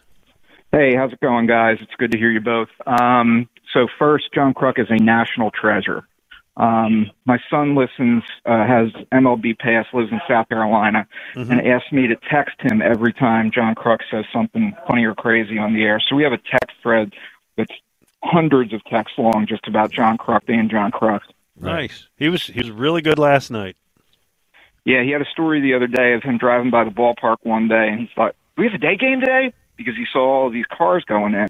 So he goes charging into the uh, into the locker room, and there's a bunch of kids in the locker room, and it was the Carpenter Cup game, day and night game. It's good. Anyway, um, Castellanos. I mean, yeah, I hope that that's something that wakes him up because it's not the first time he's he's loped to first base on a ball that you know was poked down the uh, the, the line, and the last time he did it, nobody called him out on it. Hopefully, this time somebody called him out on it, um, and it's not going to happen again. You know, do I think it was him upset at himself, and that's why he's going to second base on, on a steal? Perfect read of the pitcher. I hope so. I mean, I hope that that sense of life is coming to him because we absolutely need him to light things up if we're going to get there uh, Yeah, no doubt. over the course of next month. Yeah, no doubt. He's got to get hot sooner or later. Hoskins got hot. Um, gee, Schwarber's been uh, incredibly hot for the for more than a month. Um, with with Harper out, somewhere along the line, Castellanos is going to have to win him a couple of games. And Mac, the reason why I even went down that um, mental rabbit hole was because it happened earlier this year, at least in my opinion. You remember the night that Alex Bohm got caught lip reading? Oh, I sure. hate this blanking place. Oh, yeah. Uh, when he had the three error game and they cheered a, a routine grounder that he played the third. His fielding has actually been much better. He picked up right where he left off last year. Butcher at third base. He has that game. He's got to explain himself and apologize afterwards. He hasn't been near as bad at third base this year. And I'm hoping, thinking, theorizing that that was part of it. So I'm trying to draw that same parallel with Castellanos. Don't know if it's going to happen, but I'm hoping that uh, history kind of repeats itself. I hope so. I mean, the difference is Bohm is, I think, 25 in his third year, and Castellanos is 30. So the chances of him changing are slimmer. But yeah, I think we all Fair. hope so. That's fair. Real quick, did you get a chance to read the Black Echo while you were on vacation? Glenn? I did, I did, and thanks to and thanks, Chris. Another great recommendation by Jody Mack. Jody, I read that book in like two and a half days on the beach, and loved every page of it. Great recommendation by you. Harry Bosch is one of my favorite literature characters ever. Not just last five years, ten years, whatever. I mean, ever. Uh, just tremendously created and continually carried out over the entire series by Michael Connelly. You know what's funny about that book? So the book, I I don't know what year it was written, but it's it's obviously later '80s, early '90s. So there's so many little parts of it that are now so dated. Like something happens and he's got to go find a payphone. To call it.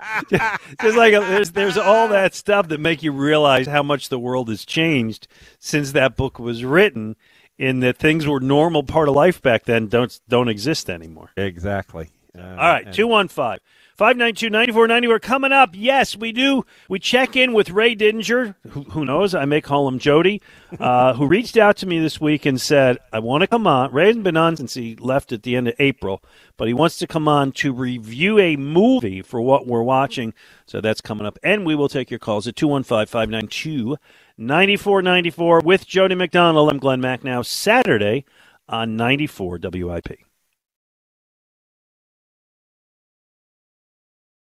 All right. Well, it is with Glenn and Ray actually today, and Jody McDonald. And what we're watching is sponsored by Guida Door and Window. Buy any window or door and get the second one at fifty percent off, plus interest-free finance financing for up to eighteen months. Call Guida Door and Window today at one eight seven seven Go Guida or visit them at go g u i d a dot com. All right, time to check in with my old partner Ray Dinger. Ray, you reached out to me this week and said there's a movie that you got to review, and we're going to give you the time. Before we do that, Ray, uh, I know you've got your play Tommy and me coming up in Hershey, which Yep. is going to be different. Tell people when and how they might get tickets. Yeah, um, the, we're bringing Tommy and me to the Hershey Theater, which is something I've really, and you and I have talked about this. It's something I really always wanted to do, was to basically bring the Tommy and me story back to where it all started, which is Hershey, Pennsylvania, which is where I, as a ten-year-old boy with an autograph book, stood outside the locker room and first met Tommy McDonald. Yeah. It's really, it's really where it all started. The whole Tommy and me story started right there. Uh, and then grew on to what it became, where the two of us both wound up in Canton, Ohio. And uh, the uh, and I and I knew the Hershey Theater was there, and it's been there for a long time. It's kind of an institution. And I always thought, how cool would it be to bring this story back to uh, the place where it all began? So we we've, we've now going to have a chance to do that. Uh, the play is going there in August uh, for just three performances. Uh, it'll be August 18th, 19th, and 20th. Uh, and um, I was talking to the Hershey Theater people this week, and they're delighted. They've already sold over a thousand tickets for the three performances. Nice. So it's um, so it's been very well received, and for the folks in Central Pennsylvania, up that way, Lancaster, Elizabethtown, Harrisburg, out that way, you know, a lot of them they know about the play, but they've never had a chance to see it. So now we're we're actually bringing the play to Hershey, and folks are turning out. So if you're interested uh, in going up there, it's a Thursday night, Friday night, and then a Saturday matinee. If you're interested, uh, just go to the Hershey Theater, HersheyTheater.com, uh, and you'll see the icon for Tommy and me. You click on that and order your tickets, and uh, I look forward to seeing you. Nice, very nice. All right, so Jody uh, and I have been uh, doing what we're watching over the last few weeks, and we've actually seen a couple of TV shows. Jody, you uh, still checking out uh, The Old Man? Uh, watch the episode. I think it's episode four now. Uh, the other night, and I thought it was uh, once again very good. You're one ahead of me with Jeff Bridges. Ray, you would like it. Uh, actually, Ray, you don't even need to stream for that. You get it on FX if you want. I know, I know, I'm, and I, I really like Jeff Bridges. Yeah, I, I wow. really, I, I, I really, really, I've liked him from way, way back. Uh, Ray, and, uh, and, and I you're- understand You're this- retired now. You've got the time. Yeah, I know, I know. Uh, it's, um, I, I think he's really good, and uh, and I've read really good things about this, so I'm looking forward to watching it as well. All right. However, you did go to the movies and you loved what you saw. Tell us about it. I did. I uh, uh, I went to see uh, Top Gun Maverick, which is the the sequel to the uh, the original Top Gun, and it's gotten it's gotten amazingly. It's, it's well, there are two things about it. The fact that a lot of people are going to see it is not a surprise. I mean, people were dying to see this movie. It's they, they knew it's been it's been it was made five years ago, uh, and it's and it's just sat on the shelf all this time. Uh, had great buzz the whole time, uh, and um, and Tom Cruise is the executive producer uh, basically put his foot down and said, "No, no, no, no. I, even though COVID is is shutting down movie theaters and people aren't going to the movie theaters, we are not selling this to a streaming service. This is not a movie that should be seen on a television screen. If people are going to get the full Top Gun experience, they need to see it in a movie theater." And he was a hundred percent right. Um, the the the visual power of this, the the visceral quality of the aerial photography is just incredible. It really is. I mean, it when you watch this movie, especially especially if you get the chance to go see it in IMAX, um, you really do, you really do feel like you're flying the plane. It's it's just amazing. I mean, you feel the the takeoff when they're launched off the aircraft carrier, uh, that acceleration, that yeah, I mean, you feel it. It it, it pushes you back in your seat.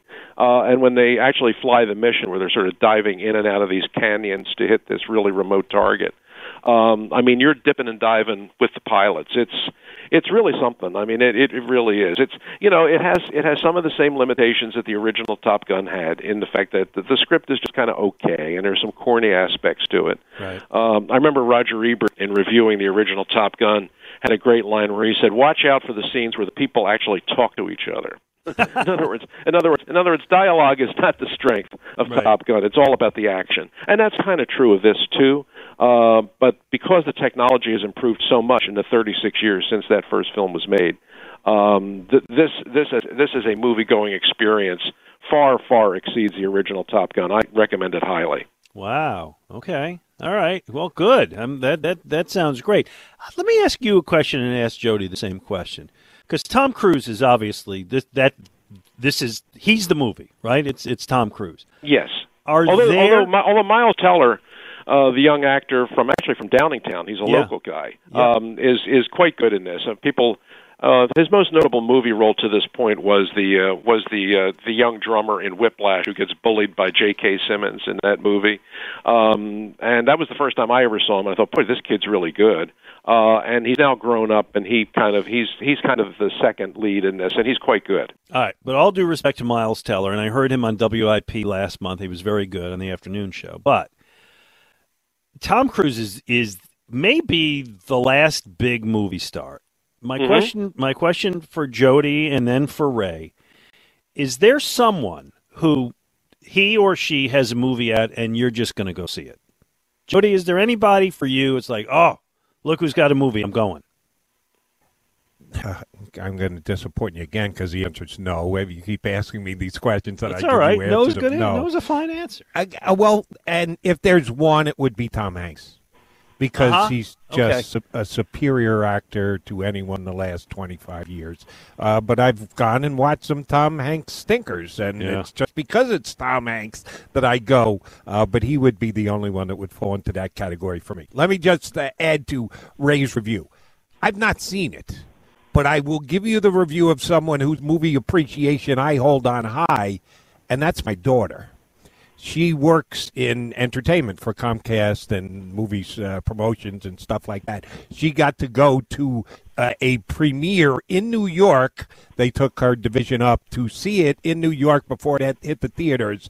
And she texted me on the way home and said, best action movie I've ever seen in my entire life. Wow. And she's in her 20s. She's not as old as Yeah, yeah. three guys on the phone right now who have seen more movies than she has, but th- this is now uh, her ballywick. This is what she does on a day in, day out basis. And she said, Dad, if you don't go see this within the next week, you're an idiot. So I'm an idiot because I haven't seen it yet. But my daughter went and saw it, and she certainly wasn't even alive when the first one was made, but understands the back and had to study the back stuff to promote it for Comcast and like. And she said it was the best action movie she's ever seen.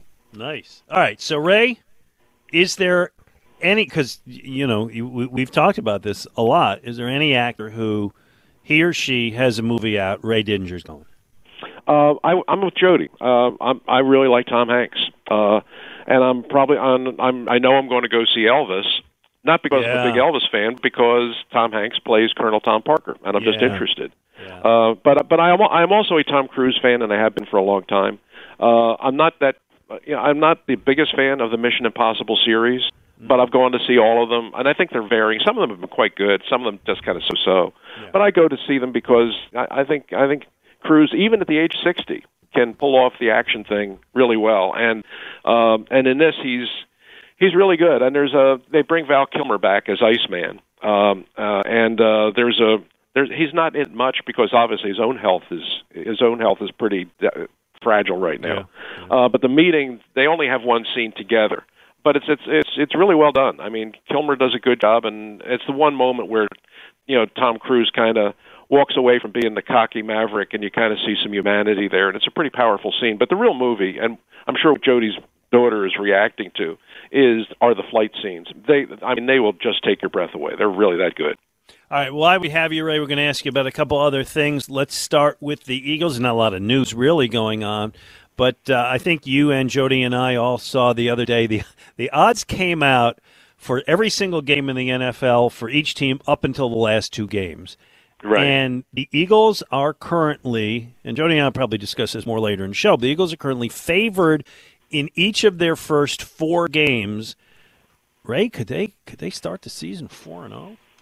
Yeah, um, I- it's not impossible. You know, it, it really isn't. I'm, um, I'm thumbs way up on this team right now. I really am. I think they have a chance to be. I think they have a chance to be really good. Um, I think that they're significantly improved uh, since the end of last season. Uh, I thought they did a really good job in the draft. Um, you know, Glenn, you know what I what I thought about that Georgia defense all last year, all all yeah. last college football season, every week. All like whenever I did my college football preview, I just I kept coming back to Athens, Georgia, and I kept saying, "You got to watch this team. This is the best best college defense I have ever seen." Uh, and uh, and now, lo and behold, you got two of the best players, probably the two best players off that defense, are now going to be wearing Eagles jerseys this year. So that's exciting. The addition of AJ Brown, I think, uh, certainly is going to help the young quarterback. Um, I look for Nick Sirianni in his second year to be an even better coach. Uh, and I think the schedule, and you just talked about, it, I think the schedule really lays out in their favor. In addition to still being in a division that's not that great, um, you look at the two the two other divisions that they play uh, are not terrific. Um, there's and their schedule top to bottom, I think, is very favorable. So, you know, if they get out of the summer okay and they don't lose any players and they can stay reasonably healthy over the course of the season, yeah, I think they have a chance to be really good. It all, you know, it all comes back to the quarterback. But um, I'm one of those people that I expect to see a big improvement from the kid. I think uh, I think he's going to be good enough that uh, that this team, to me, they they absolutely look like they're going to go back to the playoffs and maybe this time go back and do some damage. All right, Ray, I've got a what you're watching question for you. Um, tomorrow evening, will you be in front of a TV watching a potential Philadelphia championship as the Stars battled the Stallions in the remake? We had a remake of Maverick. We could have a remake of the USFL, and it could be another Philadelphia championship, even though they've been nowhere within a thousand miles of Philadelphia this whole time. Will you be watching the Stars and the Stallions in the USFL championship game? Ah, probably not. probably, probably not. Because I, I mean, honestly, I, I haven't watched a minute of it, um, the, the whole thing, uh, and I'm, I'm not, you know, I'm not trying to put them down, and I'm not trying to poo-poo what they're doing. Um, fine for them. Good, good. I, you know, I, I hope that it's successful. Like, listen, I was a big fan of the original USFL. Not so much the World League. I thought the World League was kind of a joke, but I thought the USFL was pretty good. Uh, and I thought the Philadelphia Stars, the first incarnation of them, were really good. Yeah. Um, I mean, got, I mean, that, that team. You've, you've, you're, there's a guy going in the Hall of Fame this year uh, who has played on the Philadelphia Stars, and that's Sam Mills. Uh, and they had a great coaching staff, and they were a very professional organization. At the time that the Philadelphia Stars were playing in the '80s, um, they were a much better run organization than the Eagles were because the Eagles were post Dick Vermeil. Marion Campbell was the coach. They were sort of falling apart under Leonard Tose. Uh, and at that time, the Philadelphia Stars looked more like a professional football team than the Eagles did. Uh, but this new incarnation of it, uh, they got the same colors, they got the same jerseys, but I'm not fully behind it. Look, I'm, if they win the championship, good for them, but uh, I doubt that I'll be watching. There you go. All right, real quick, 20 seconds or less. Ray, your reaction to USC, UCLA, and now, what is it, maybe Washington, Oregon, uh, going into the Big Ten? Um, I kind of saw this coming because um, the you know the Big Ten, it's really a, it, it it you know when you consider what the history of the Big Ten and the Pac and the, what used to be the Pac-10 used to be, mm-hmm. uh, I mean they were like brothers. You know, I mean, every, every year the big college football game was, you know, the granddaddy of them all was the Rose Bowl, and it was the champion of the Big Ten playing the champion of the Pac-10, uh, and they were like business partners.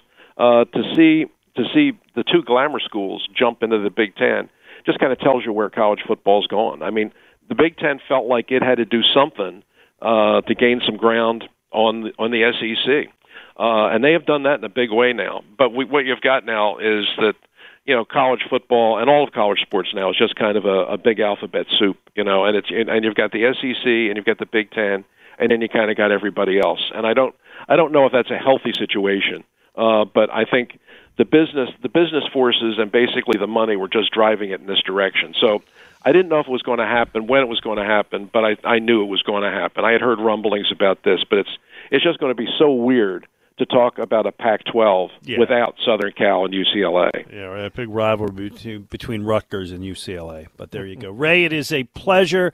Uh, I hope to see you soon. We'll catch lunch. And uh, one more time, the play is coming to Hershey. What's the dates? Uh, we'll be at the Hershey Theater, uh, Tommy and me, August 18th, 19th, and 20th, and uh, hope to see you there. I think it's going to be absolutely great. Beautiful. Ray, take care and, and watch the old man. I will do that. Hey, listen, right. it's great talking to you guys. Uh, Take it's care. a pleasure. Take care. Thanks, there Ray. Go. There you go. You know he hasn't watched a TV show since The Sopranos. No, no, it's true. J- you none? don't know, Jody. When none. I was you mean none, none, none. When I was working with him for 21 years, and we do this every week. He goes to movies, which you know I respect. He goes right. to theaters, and I would say, Ray, there's this show that's streaming on Netflix, on Amazon Prime, on Hulu, on Disney Plus, on Apple, and you would love it. And Jody, I went so far. I said, Ray, I started with three months. I ended up saying, Ray, I will pay your subscription to any streaming service for six months if you promise to watch one show. Couldn't get him to do it. I don't make the same not, offer. not you. even not even Heisenberg, which is no. part of the Open that we're still playing yeah, with I know. you and Ray. Uh, yes, you, you, couldn't talk him into that. No, I got to cut a new Open. By the way, yes. No, I couldn't get him to do it. No, nothing. Uh, that's, anyway, that's no. Ray. He's he's a man of uh, his he's positions. An, I believe iconoclast is the word that that fits. All right, that's we got to hit a break. Two one five. 592 9494. Keith Pompey of the Inquirer joins us at noon. We got your calls before that. Hey, are you tired of dealing with your old drafty windows and doors in your house? Maybe it's time you finally go Guida. The great people at Guida Door and Window will help make your window and door replacement project more affordable with their buy one, get one half off sale. Here's the deal. For every door window you buy, you get a second one at 50% off, and you can mix and match the savings to suit your own needs. Buy an entry door, get half off a storm door. Buy a patio door, you get 50% off a window. If you need to replace all the windows and doors in your house, well, you save 50% on half the project. The more you need, the more you save. Plus, Guida is making it easier for you to afford your project with no money down and interest free financing for up to 18 months. Act now. Offers for a limited time only. Restrictions apply. For full details, call Guida today. Schedule a free, no obligation in home estimate at 1 877 GO GUIDA or visit them at goguida.com. That's go, G U I D A.com. Oh, oh man. man. Oh, boy.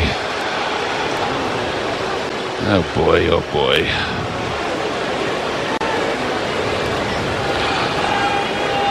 All right, well, we, we can go. who go off that. that was that was the TV play-by-play when Bryce Harper got hit and broke his wrist, and uh, I guess the visuals kind of carried that one. You Yeah. can- you can tell by Tom McCarthy's voice that it's not good. Anyway, this is the part of the show where we are joined by our doctors from Cooper Bone, enjoying Dr. David Gelt. It gives us the pleasure of speaking him today. All right, Doc. This is going to be pretty vague because we don't, we really don't know what we don't know, and we we we do know that Bryce Harper had surgery on Wednesday. What we don't know is what bone or bones he broke, whether he got a pin.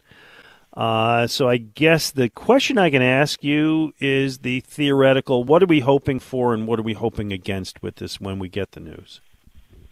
Yeah, so um, you know, from what I was reading, and obviously the uh, the pictures are pretty gruesome. Unfortunately, you know, it didn't hit his face or anything of that sort. But Right. With the thumb, you know, the biggest thing with the thumb is it's an opposition, you know, digit, so it's good for gripping, and that's why it's difficult. You know, if it was like his ring finger or something else, it's not as significant. Um, but what most likely they did is either put a pin in it or a wire just to stabilize it, and it doesn't necessarily heal it; it just keeps it in place so it doesn't move or get shifted, and then you just have to let it heal.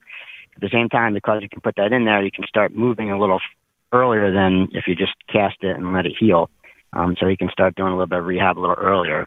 So best case, you know, if we're thinking hopefully six weeks. Um, so you know, we're thinking about end of August or early September. So hopefully, you know, it comes back for the run. Doc understood that you see most of your patients after the fact. If something has happened, then you get to uh, examine them thereafter. You certainly question them about what happened and the like. We just played a clip of uh, the television broadcast, and the, the guys were so upset they didn't really add much commentary. The thing that Yeah. was uh, gripping to me was you could see Harper's hand shaking as he was just holding his hand, he was in so much pain that he couldn't keep his hand in place. Is that telling? Should we have known immediately? Oh, shoot, it's broken because of the way that he was shaking at that time. I know that's not the way you usually you get your patients, but I'm sure it's happened to you from time to time. What uh, what was your if you were watching at that time and or the way I'm explaining it? Uh, what did you read from that? Yeah, I mean, uh, you have a pretty good idea when you have a, a 97 mile mile an hour fastball coming at the thumb. You know, everybody's hit their thumb with a hammer or, banged it, and you know it's it's hurting. But when you have a baseball hit it that that fast, you know, you know there's something that's going on, and just the bone just can't handle that. So I wasn't surprised that there was something broken there. You know, fortunately for him, it didn't seem like it was out of. Out of, it was a little displaced, I think, from what they said. But the fact that there was a question if they were going to do surgery or not is a good sign. But hopefully, it'll come back. You know, the good thing is. uh you know, Darick Hall, you know, he's taken his place in the beginning, and you know, he's had a he's had Yeah, a yeah. nice little. Uh, Sure. I was I was actually going to ask you guys. I don't know if I'm sure there's a stat. What's the uh, the record for first career hits, uh, consecutive home runs for a person? Do you know that in the, in the MLB? Well, it caught me by surprise. Yeah, not I, off I- the top of my head. I know Yeah, that don't know. he is. What do we say? He's, He's the like three ninth now. player in the last sixty years with three home runs in his first three games. You asked a different question than that. I don't know that there's ever been a player to hit four home runs in his first four games. He's got the chance for that this afternoon, so Yeah. that that would be pretty impressive. All right, I have two questions for you, unrelated to any of this, but things we've been talking Yeah. about today. All right. Yeah. Is there a team that's not a rival of the, one of our teams? So not the Celtics, not the Cowboys, right? That you, Dr. David Gelt, just dislike for some reason. In professional or college, or it doesn't matter. Uh, I would I would say professional, but I'll I'll accept college. Um, I mean, there's there's rivals that I have just for personal reasons. Um, No, no, it can't be a rival. like you yeah, went to I know. Yeah, I understand. I understand. Yeah. Yes, yes, yeah. Um, I have to think about it. I mean, uh, there's some teams, I guess, just because of certain players I I wasn't a big fan of. Um, but I have to I have to think about it. All right, well that, that's sure fine. the top of You can head. come back Yeah. with that next week. Here's my Yeah. second question. Yeah. Is there anybody who he or she makes a movie? I guess we could say TV show too, but he or she creates uh, uh, something, and you, Dr. David Gelt, say like, "I'm going to see that." Yeah, there's a few. I think uh, first comes to mind is uh, Morgan Freeman. I think. Um, Ooh, that's a good answer. Been up there. Um, you know, there's every time it's on the on TV, I'll stop to watch it, no matter what his, what movie it is with him. So I would probably have to say that first off the top of my head. That's a that's a very good answer because Morgan Freeman does not do bad work. You know. There you go. All right. Doc, it is always a pleasure, my friend. All right, thanks, guys. Have, Have a a good great one. Holiday. 4th July. Yes, Have you you too. Have a great holiday. You know who uh, I would put on that list for me, Jody? Who? Denzel. Yeah. Denzel does good stuff. Denzel or Morgan? One or the other. Which one is it? Denzel. Over Morgan, huh? Well, because he's more of a lead guy. Uh, Morgan Freeman will all, often be a I don't want to say secondary character, but Denzel is more of a of a movie star. Yeah, oh, I would certainly agree with that, but it's close. That's that's a great comparison because they're completely different actors. One's a Right. uh, like Tom Cruise and an action hero, and the other one is uh, just a complete and total thespian. Um, wow, that I would lean toward Morgan Freeman, as a matter of fact, uh, but it is damn close between both of those guys. I asked my wife during the commercial break who she would put on the list. Tom Hanks. She went Hanks too, huh? If I'm keeping good company of Jody Macnow and Ray Didinger, I- I'm happy with my pick. Thank you very much. And I do want to see that Elvis movie. I think that's going to Yeah. be pretty good. Oh yeah, same here. Yeah, all right. 215 592 9494. He's Jody McDonald. I'm Glenn Macnow. We're going to talk some Sixers hoop. What does all this mean that's been happening in the last week? And what chance, if any, realistically, do they have to get Kevin Durant? Keith Pompey, who does a terrific job with the Philadelphia In- Inquirer, will join us next. Jody Mack and Glenn Macnow on 90. Jody McDonald, Glenn Macnow on a holiday weekend Saturday on 94 WIP. This hour is sponsored by Meridian Bank. Business banking at its best. Visit them at meridianbanker.com. All right, it is a pleasure to be joined by the man who covers a team that's up to a lot these days, the Philadelphia 76ers, Keith Pompey of the Philadelphia Inquirer. Keith, how are you doing, man? I'm doing well. How you been, man? We're all right. Nice to talk to you. So I'm going to start just with uh, with this. How much better are the Sixers today than they were when the playoffs ended, or a week ago, I guess? You know, I, I- think they're a little better. I mean, I, I do. Um, I I think that the main thing is more so than being better, um, they're tougher. You know, I mean, they have toughness. But I mean, when we look at it, um, you know, PJ Tucker is, is a guy. He's a brute. He demands a lot of respect. You know, he's a, a, a role player, but he's a guy who, you know, a lot of great players want to play off of. My question is when you talk about the 76ers, especially moving forward, it's like, but who's going to be your three that you can depend on? Who's going to get shots, right? I mean, I know right now you have Tobias Harris will probably slide down to that position, but I also think you need some guys who are going to come off the bench and um and, and, and get buckets and do some things that's consistently but they need a couple more glue guys. So when you look at the 76ers team, even though they do have PJ Tucker, even though they went out there and, and got the other two guys, you know, in order for them to win, two things have to happen. Joel Embiid has to continue to play at a high rate.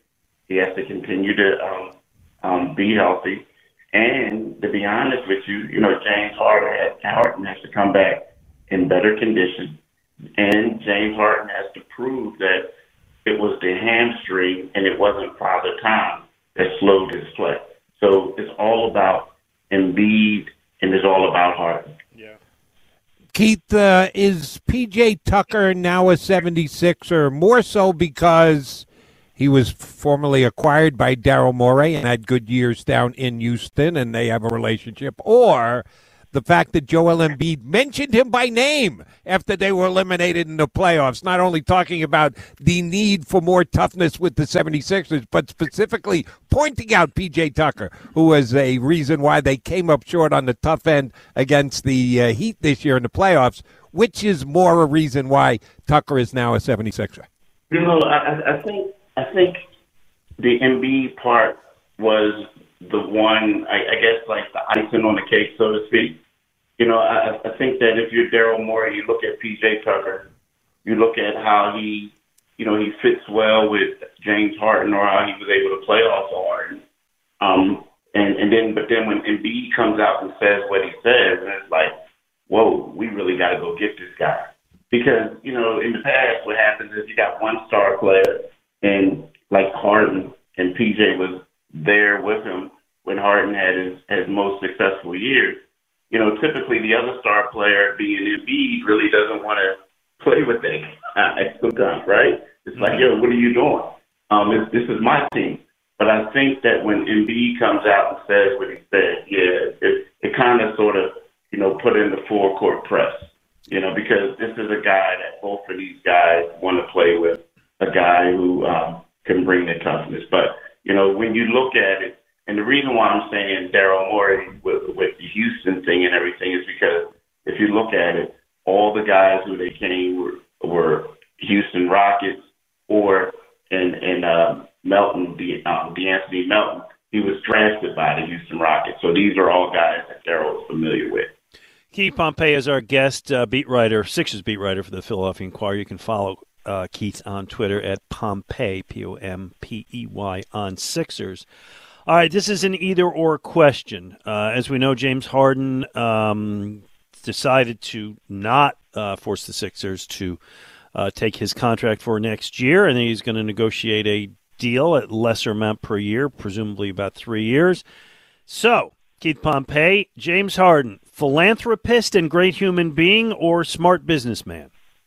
I think he's a smart businessman. I mean, you know, I mean, I, I think he is. I mean, now again, because I, you know, I honestly think that when when you look at this, I mean, let's say even if James takes four years, right? I mean, there are going to be certain people like, man, he's taking four. But when when you look at it, you know, we can't fool ourselves. And yes, he did help the team out, but at the same time, he's going to get more money probably on the back end. I mean, there was people saying, okay, he'll take this 47, he'll opt in, he'll get a two-year deal. But let's just say, I mean, a two-year extension, right? But let's just say if he, you know, he takes less money, but let's just say if he signs for four years, or you know, they can uh, extend him or whatever. You know, it, it's just one of those things where when we look at it, yes, there's going to be probably a difference in the money, but is it going to be that much of a difference when you when you factor in three years, four years? You, you know what I mean? And, and then there's some other things you can do. And let's face it, it brings it also gives them goodwill in the city because there are people like man, you got to get rid of them. People were, last we saw was him struggling and and some people questioning his effort. Yep. In the play series, and now all of a sudden everybody's saying he's one of us now. He's he's trying to make us better. So you know, to me, yes, it was a good gesture, but he's also a smart businessman, and he and he and he and he brought a lot of people who didn't want him to return excited of, of, of for the future now. Keith, uh, to really understand the way the salary cap works in the NBA, I think you have to take a master class at a major university to be able to understand all the ins and outs and nuances of it. I think I understand most, but I can guarantee you I don't understand all. But then there's other rules that I had no idea even existed when did this designated rookie, you can only have two guys on that type of a contract rule come into play in the NBA? Because that will have an erect, uh, direct effect on where Kevin Durant can or can't be traded to. Yeah, and and, and um, I wish I had the answer to that one because you're right. There are a lot of rules that they they change. It's funny, like it seems like one team will take advantage of something and and do a lot of wiggle room and do things, and all of a sudden, oh, you can't do that anymore. Yeah, it, it, that will factor in. I mean, but I, I kind of think that you know right now, like it, it's, it's the, the thing about Kevin Durant is, I know a lot of people are saying, okay, they got this rule, they got that rule. Well, at the end of the day, you a team would would be foolish to trade for Kevin Durant if that if they know he doesn't in his heart want to be there. And I think you know right now the stuff that's coming out is he wants to be in Phoenix or he will he would love to be in Miami if if it's not Phoenix. And I think that you know I, I hate to say it, like after what happened with Ben Simmons, and after how James Harden planned his exit um, out of uh, Brooklyn, and you see the Kyrie stuff, like a team would not want to trade for Kevin Durant, knowing that the guy doesn't want to be there, and it it will turn into a circus. Yeah. I mean, that's a lot of money we're talking about. So I understand, like, you know, everybody's saying he probably can't go to Miami because of that with the Bam situation, right?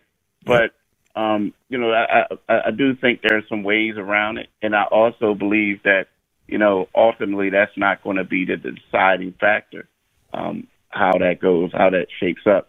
But I, I do believe that, you know, I wouldn't be shocked. Let's put it this way: if he ends up in my, in uh, in uh, Phoenix. But you would be shocked if he ends up here. You know, the thing about here is I just don't know if the 76ers have the assets. Now, here's the one thing you can say. You can say, you can go Brooklyn, Sean Marks can say, all right, we'll take James Harden back. But James Harden, like, basically, you know, won it out last year, and then you're going to welcome him back, right? But outside of that, I mean, you have a you can have a package of Maxey, you can have a pack um, include Tobias Harris and, and Matisse Thybulle in there, right? And but I don't know, like when you get a guy like James Harden, that certain teams aren't going to offer, you know, players of equal value and and probably draft picks or have better players, a better uh, package player and draft picks. I mean, you look at the Sixers, you know, they don't have a lot of picks. I mean, they would have to lump another team in. So while I think that it would be a perfect fit for him, you know, I don't know. I, I wonder, A, if him and Harden could get past what it was. You know, if if they could pick, get that big three, and it would be a great big three of Harden, KD, and Embiid. But I just think that these teams, and you see it, a lot of teams are making these trades and getting three and four first round picks. And I think that some of these teams, or a lot of these teams, are going to go to um, Brooklyn and say, look, we have the players, but we also have the picks if you want it. Right. So I think the Sixers just don't have enough. But you never know what happens, right? Yep. Uh, if if you let me uh, ask you about the other two Rocket guys that have been added, PJ Tucker is the biggest and most important, uh, but uh, Danuel House and also Trevelle Queen, who's been a G League star but hasn't really made any kind of uh, impact on the NBA. It does look on paper like Daryl Morey is just grabbing every single ex Rocket player that he can possibly get his hand on in your estimation, are these guys who can actually fill roles on the 76ers this upcoming year and give them more bench strength? You know, I, I think the thing about Queen is one of those guys, like, you know, he's here in the Summer League in, in Utah. He's going to play. And I think it's one of those, okay, we're going to give him a chance to see what he can do. But, um, but, you know, when, when you look at him, you, you'll say, okay, but does he move the needle? Is he going to be someone that we're, we're say, okay, the Sixers got better? No, you're not going to say that. Like, you know, he could be, you know, he has 300, the two year deal, 300,000 of it is guaranteed. So that's one of those things where he could spend some time in the G League. But I mean, as far as I think that when when we go back and you think about Daryl Morey, like Robert Covington was one of the guys that was one of his finds. Mm-hmm. And then, you know, they waived him and, you know, he, he became a 76er. And I think that what you do is you get these guys who you think may be a diamond in the rough and you put them in situations.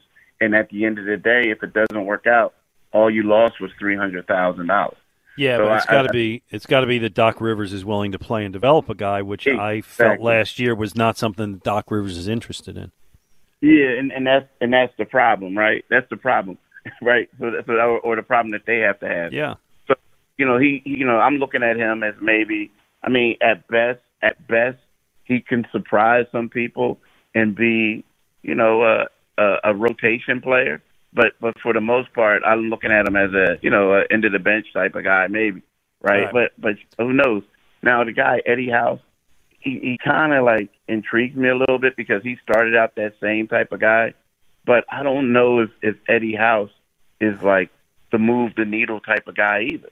You know, like I know he brings that toughness you know, he, he shot the ball extremely well in, in, in Utah. I mean, he shot 41.7% from three, but then in the playoffs, he shot two for 10.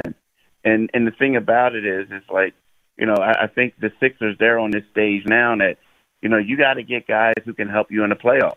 You know, like Georges Niang, I love him to death. You know, he struggled in the postseason, some of it could have been the injury. But what that does is, like, right now, you know, I think that, like, we can't get blinded what people do in the regular season and their roles is all about postseason. And yep.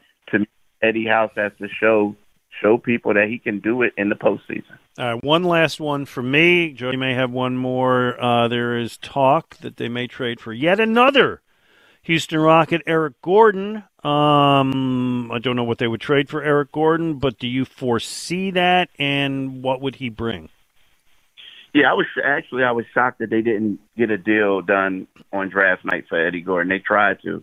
They wanted to uh, ship Matisse to a third team, and then what what that would have done is that would have um, you know of course there would be some other packages in there, but the third team would have sent some stuff to Houston, and then Eddie um not Eddie Eric um Eric um um Eric would have been here. Eric Gordon would have been here.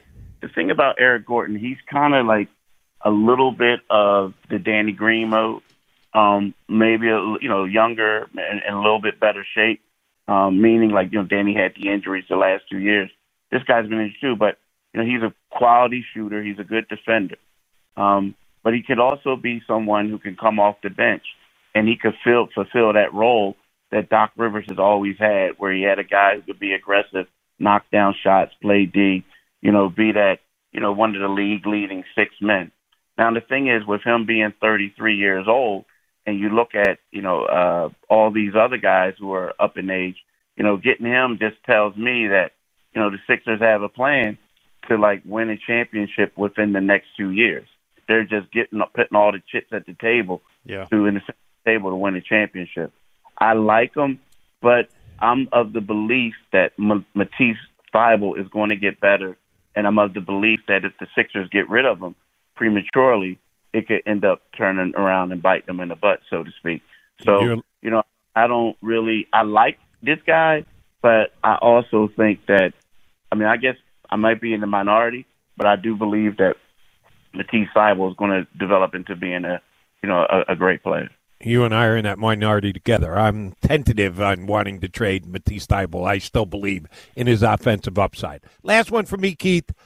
Other teams, yeah, we care about the 76ers and scrutinize every single move they make, um, but they compete against everyone else in the NBA.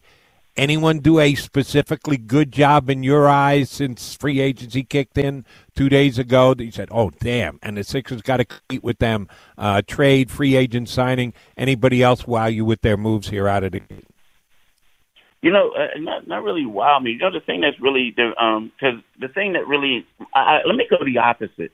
I'm I'm gonna go the opposite Okay. of, of wow. The thing that's really getting me right now is what was happening in in in Golden State. You know, like I know they had the core players, right? And and they were injured the last couple of years, but it seemed like they were grooming a lot of these young guys.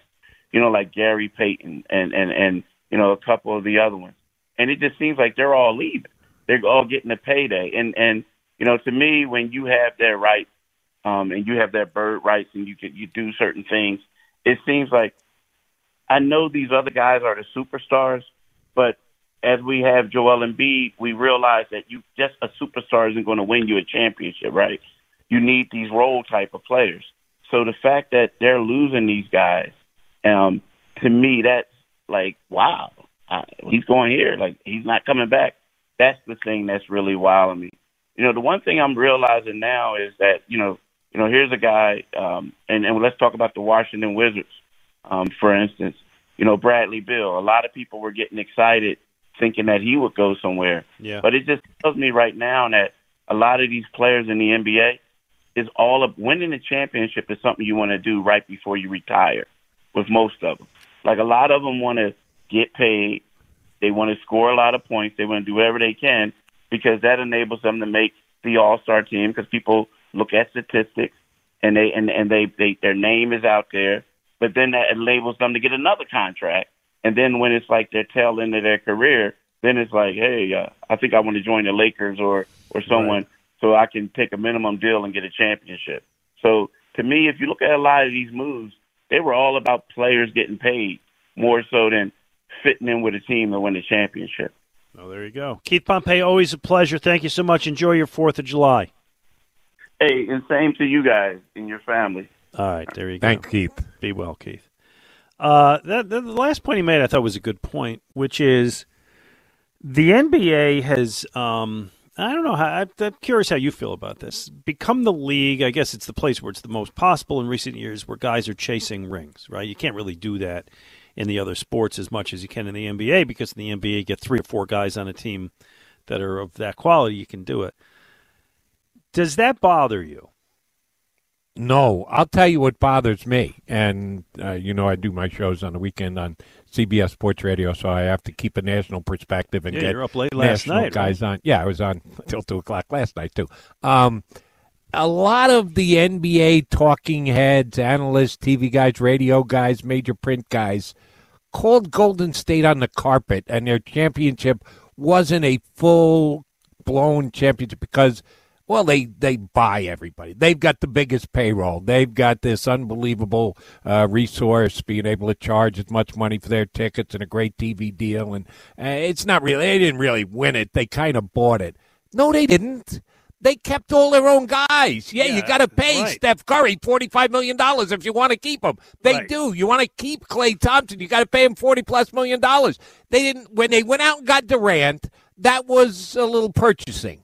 But the team that won the championship this year was one that was put together by their general manager with smart moves, a couple of guys factored in who would come and play for the minimum just because they wanted a chance at a ring, and damn if they didn't get it, like a Payton who just left. Um, that, that- those who think that they can just dispar- disparage a, a championship team because they they stay within the rules of the NBA salary cap, but oh, if you're the number one team, then you didn't really win it. You kind of bought it. That's malarkey as far as I'm concerned. Uh, yeah, I, I, I feel I agree with you on that. I am, I, it, I never liked when LeBron and Wade and those guys said like, okay, let's all meet in Miami and we'll win a championship. Right. That that just was mercenary and transient and and that. So I don't particularly like that. All right, uh, I want to go to our producer Kyle Quinn. Actually, before I go to Kyle, I just want to tell you that I got a note from a friend of mine that said I may be more interested in the Lions on New on excuse me on Thanksgiving Day this year than normal because they play this year on Thanksgiving Day. Jody, the Buffalo Bills. Oh, so it'll be okay with you. You'll enjoy the game. There you go. Yeah, I'll I'll be- watch it I- with my dad. I'll either be eating or sleeping. I, Yeah, well, I understand. I don't care. When I get to watch the Bills with my dad, which you know we don't get to do as often as we wish, that's always a big treat. Uh, and so I want to go to our producer Kyle Quinn because we did ask the question earlier: Is there a team in any of the four sports that you just don't like? It's not a rival. It's not like you're supposed to hate them, but you just do. Jody, you said the Detroit Lions, which I thought was a good one for those reasons. For me, it's the St. Louis Cardinals. I just, I snooty. I don't know. Better than thou. I don't like them. For Kyle Quinn, who's it for you? Yeah, well, first of all, Jody, leave the Lions alone. The Lions didn't do anything to anybody. But uh, uh, I would have to go with. Picking on the unfortunate. there, Yeah, Jody. I mean, come on. I'm going to have to go with the New Orleans Saints. And it, it actually, uh, I, I can't stand the Saints, but this dates back to probably more recent events than anything. First of all, I couldn't stand Sean Payton's stupid face and his little gum chewing constantly and all that. He just pissed me off so much. Uh, actually, really, where it stemmed from was it was sort of after the 2017 season. Alvin Kamara went on record saying, "Oh, we would have beat the bleep out of the Eagles if we went and played them in uh, in Philly." And I was like, "You know what? Screw you, dude. You couldn't even beat the team that we absolutely smoked." Uh, and then you know The ended up, yeah, the. Vikings, of course. Yeah, so you got to win the game to get to the game. Right. So uh, you know, Alvin Kamara pissed me off, and now it you know it's come out that he's even more of a, uh, a scumbag than than we might have ever Oh, known. yeah. But uh, yeah, so I, I between him, Sean Payton, uh, Michael Thomas, I mean Saints fans, they just they just bother me a lot. I cannot stand the Saints. All right, so let me get this right. You hate the team that had one of the best sports narratives in the last decade when they rallied together and won a championship after Katrina down there in New Orleans. Yeah, that's the team. That's the team that you hate. but you're going to get on my case because the Lions, who yes, I'm kicking them while they're down, don't get down, and then you won't get kicked. Yeah, I stand by my uh, disdain for the team from Motown. That's fair enough. The the Katrina thing is probably about 12 years before uh, the incident that I'm referring to. So, and I was also probably, I guess Katrina was 2005. I was 10. So, uh, th- didn't really bother me. Uh, Yeah, didn't, I got it. Didn't really have Before it, yeah, time. any impact Yeah. on me as uh, a, a young man. I will say this: I have been to uh, New Orleans, which is a great city. It's one of the best cities to visit in the United States. Saint fans, Saints fans are pretty cool. I, I, I have always enjoyed my time with Saints fans, but the argument you laid out is as good as any. Listen, there's there, it, it's irrational hate that we're talking about, right? Very it's true, Just, yeah. It's it's how you feel. So if I choose to hate the St. Louis baseball Cardinals because I don't like their fans and I don't like Scott Rolen and I don't like Tony La Russa, who I thought was an apologist for steroids and etc., that's it. If Jody doesn't like the Detroit Lions for the Thanksgiving thing, which actually is a good argument, and because he felt Barry Sanders got too much praise over Emmitt Smith at the time, and you hate the Saints because the Kamara, hey, we would have beat the Eagles. Yeah, and Sean To me, Payton's dumb it's, face. It's like it's all good enough. It's the arguments you make. Exactly. It, uh, we we've laid out what we're looking for well, and uh, I, I appreciate uh, uh, Kyle's choice, even though um, I, I do kind of like the Saints. And oh, by the way, I think the Saints are going to be good this year, which is going to hurt the Eagles because the Eagles have that first round draft pick. I think some people are banking on Do the you? Saints. Yeah, I, I I've talked to a couple. Think the Saints are going to be like a four or five win team. I don't. It all comes down to whether Jameis Winston can stay on the field. Yeah, that's what you're believing in, and I that's a tough one for me to buy into. Yeah, well, he, he hasn't been an injury prone player over the course of his career. So why wouldn't you think that he's been a Well, I just don't. I've never seen him as a guy? I've, I've never seen him as a top flight quarterback. Well, they were like five and two when he started last year. GMAC. They Yeah. started the season real well and were playing well under uh, Winston before he got hurt. With Sean Payton, though, Jody, he's gone. true, It's a big That's loss. True too. Well, John Payton with the snotty face that you can't stand. Yes, that- that's gum- who we're And talking. by the way. I get, Okay. I get, just just checking there, Kyle. I get the Sean Payton face thing. I, I absolutely get that. And Sean Payton was he was a um, he could be an unfriendly dude. Well, there's history too with the uh, the Bounty Gate stuff. I mean, he's got a got a little bit of a checkered Yeah, past. he, he, uh, he wasn't behind that, but uh, yeah, but believe me, he knew it was going on. Oh, he uh, knew. What's his name? Williams, the defensive coordinator. But Yeah. nonetheless, nonetheless, it's a fine answer. All right, 215 592 9494. Would love to take your calls. Jody McDonald, Glenn Macnow on 94 WIP. Along with Jody McDonald, I'm Glenn Macnow, 94 WIP. Jody, I know I know the answer to this. I'm going to ask it anyway. You a fireworks guy, 4th of July? Um, I enjoy a good fireworks display. I'm not a firecracker guy because people get hurt with that stuff. But just generally going to a fireworks display, I didn't see it last night, but supposedly they had a great one at Citizens Bank Park. Uh, yeah, I got no problems with fireworks. Yeah, I'm a big fan. I love the whole barbecue, fireworks, Americana, all that stuff. Went to a outdoor band concert the other day. They're firing up the John Philip Sousa. I get into all that stuff. I love that stuff. Um, this hour is brought to you by Meridian Bank. Uh, business banking at its best. Visit them at meridianbanker.com. So when Ray was on, Jody, I asked him, but I, I would really like your thoughts on this because I know you're a, you're a good college football guy.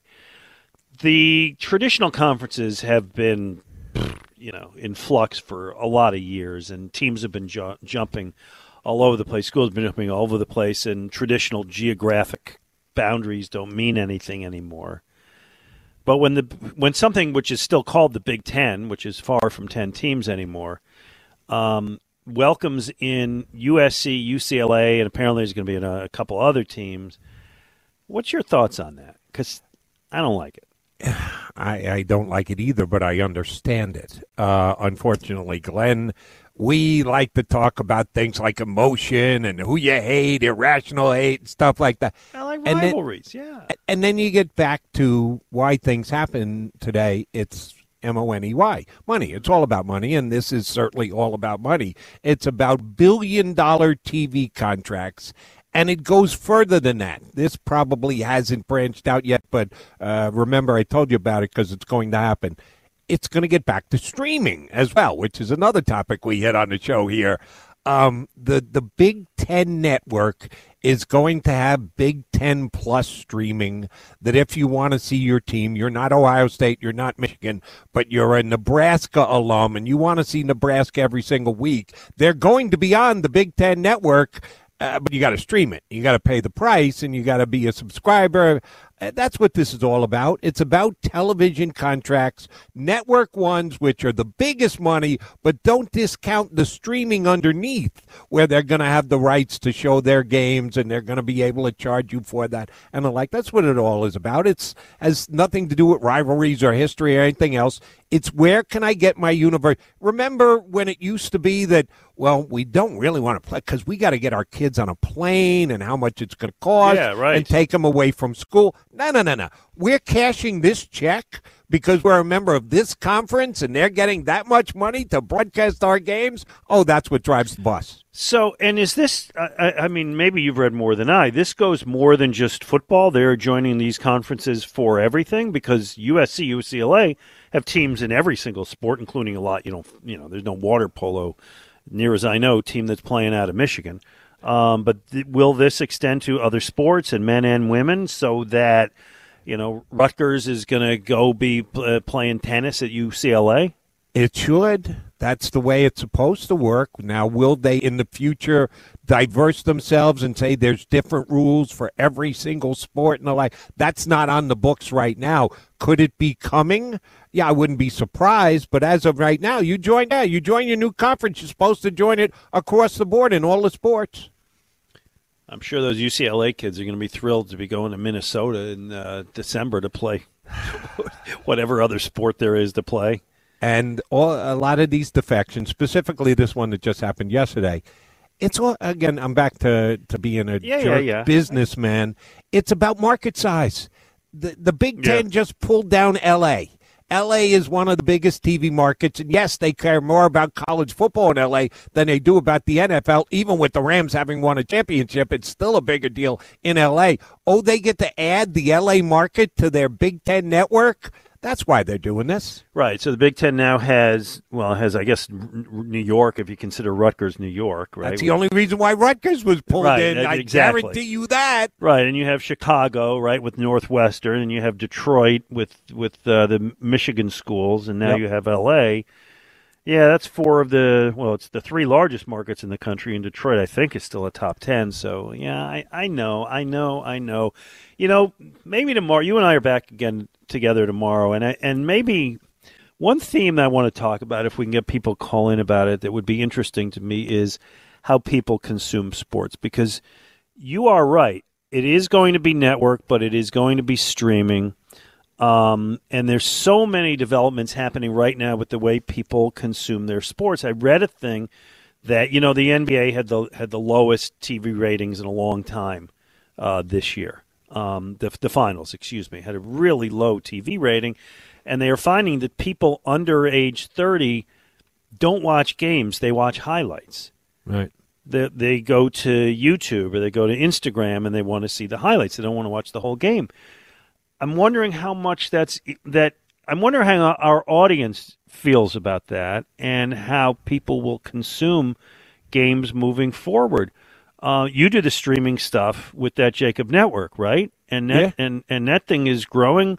Uh, I, I believe that uh, that they're going to be doing a post game show there, an Eagles post game show and they get audience. And ten years ago, that that thing you do would not even be, a, a, you know, a dream of anybody. Well, maybe a dream, but it wouldn't be happening. It's a uh, you're right. It's a kind of an in-depth conversation, even in the fact that we all we, we think all sports are created equal, and they're not. The NFL is the big dog, and they uh, have such a consumption that they belie all other sports around them. Uh, the NHL is is celebrating their increased ratings. Their increased ratings are minimal, but they're up, and no one else is trending up. Everyone else is trending down. So if you got something you can point to and go, "Hey, we're actually up," you're up because you got on ESPN. Let's be honest. That's the reason why their their ratings went up, and they got more of a buzz from ESPN than they ever did from NBC. NBA is down baseball is kind of comparable to the NBA. That those are the only two that I would put side by side and say, let's see how one is doing, one's the other. Oh, this uh, league is stronger than the other league. They're all different. They're they're not the same. We all want to make these very sweeping generalizations about it, but the sports are different. The way they're consumed, they're different. The kind of deals that they have with their broadcasting outlets are different. It's a very uh, difficult argument to make and or understand. Well, the baseball thing is interesting to me because I, I don't know how many people anymore sit down and watch an entire baseball game on TV. Right? Yeah, I, I do basically every night, but I, I readily admit The commissioner I am, does it? I am the exception, not the rule. Right. Did you see uh, Rob Manfred was interviewed this last week, and they said, "How many hours of baseball do you watch a week?" And I'm, I have to look this up. I'm kind of doing this off the top of my head, but it, he, I think he basically said, ah, you know, six to eight. I'm thinking six to eight. That's like two games at most. Uh, and he's the commissioner. Right. I think that, and again, I, I'm I'm kind of teasing a topic that maybe we can we can find a way to clarify tomorrow. But I think that probably, and of course, it's the younger you are, the more prone you to, to do this. The Phillies play, and people will look up highlights, and that's how they'll watch the Phillies, as opposed to sitting down at seven oh five or today it's a little bit after four, and saying, "Okay, I'm in for the next well baseball now three and a half hours, and I'm going to watch every pitch." And I think that, and and you know, relates to the streaming services and it relates to the social media. I'll just throw in one more thing: this this new golf uh, thing, the LIV thing, right? It's on it's on um, net not on Netflix. It's on YouTube. Right. That's where you watch it. It's it's just the world's changing. And I'll give you a just personal example. Um, watching the Phillies game the other night, the old man came on, and I'm taping both. I'm taking taping both the game and old man. Yeah, great So, I, uh, if Phillies go to commercial, boom, I go to old man. And I, I, I go to the tape so I can get past the commercials and watch five minutes of it, and I go back to the Phillies game. All right, I missed the first batter, no big deal, and I watch the next two. hours. Okay, commercial, boom, I'm back to the old man again. People are multitasking every single day. I think even with their television viewing, you watch two things at once, and that's one of the beauties of baseball because there are some things you got to watch. Like I don't think anybody would do this with an Eagle game. You try and filter in something else while you watch it. No, no, you watch every snap of Yes. the Philadelphia Eagles yes, game. football is entirely different. Yes. Baseball, you don't have to do that. If No, you miss you it, have- and and if you miss it, and you got it on tape. Now all you got to do is hit rewind. And oh shoot, uh, Hoskins hit a double down. How, how did I miss that? Let me go back and watch. And you just do it. That technology has made watching that much easier. But then, how much did you really watch? If you're just going back to find the big plays and uh, watch something else at the same time. And I think that's the way most people are anymore. Yeah. They just they just want to see the big plays. You just remind me of something. We got to hit a break in a second, but and I know this is when you and I were working together the first time. So it's the mid '90s, and I got a TV, and it's like I was all excited because I wanted to watch the game, but I wanted to watch something else. Maybe it's another game, maybe it's something else. And I bought a TV, Jody, with picture in picture. Picture in picture And with I thought, little this box in the is bottom. Gonna, yes, this is going to be the greatest thing I ever got in my life. First of all, I don't think I ever exactly figured out how to make it work correctly. Just it was always it was always a challenge to me. And second of all, it's one of those things where I think a lot of people bought it once and nobody ever bought it twice. Well, the key that you needed was you had to have a secondary source. You had to have like a VCR because you couldn't punch two channels up at once. You had to have one feed come through some other location hmm. so you could go back and forth between the two. And then, yes, you needed to become very proficient with the remote control. I'm such a TV dilettante that, uh, yes, I got good enough to do that. Uh, and I lived with my picture in picture. Yeah, you still have it?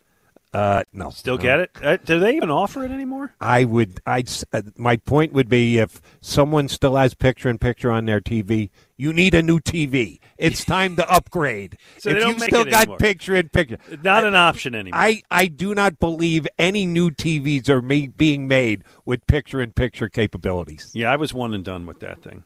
I mean, it's you just hit the last button, right? And it's Correct. Like, like you, I can, I can, I can watch two things at the same time. Probably not a drama like that, but I can watch two baseball games and pretty much get it down to the pitch. I can watch two football games, not Eagles. I watch every play, but if it's you know whatever, there's a double header on and it's not the Eagles, I can go back. It's like I got the snap on that game. Okay, now I flip to the other. I can do that pretty well, pretty adeptly. But picture in picture, I never, never figured that out. And that's my knock against streaming. And I'm like you, I don't do it as much as you do, but I've got most of the services. I pay for a couple. My daughter has allowed me to get uh, some from her because she's got them, and you can have two or three people whose email you put in so that you're part of it too. That's the only thing stinks about streaming because you can't go directly back and forth. You've got to Yeah, get yeah, out of the streaming and then get back up on a TV, True. and then it takes time. When you hit that button, you want to go immediately to the other game or the other thing that you're watching, and you can't do that with streaming. That is correct. 215 592 9494. He is Jody McDonald. I'm Glenn Macnow. Saturday on 94 WIP. And it is time for me to tell you about Guida Door and Window. If you're tired of dealing with your old drafty windows and doors in your house, maybe it's time you finally go Guida. The great people at Guida Door and Window will help make your window and door replacement project more affordable with their buy one, get one half off sale. For every door or window you buy, you get a second one at 50% off, and you can mix and match the savings to suit your own needs. So, you buy an entry door, you get half off a storm door. You buy a patio door, you get 50% off a window. If you need to replace all the windows and doors in your house, well, you save 50% on half your project. The more you need, the more you save. Plus, Guida is making it easier for you to afford your project with no money down and interest free financing for up to 18 months. Act now. Offers are limited time only. Restrictions apply. For full details, call Guida today. Schedule a free, no obligation in home estimate at 1 877 GO GUIDA or visit them at goguida.com. That's go, G U I D A.com.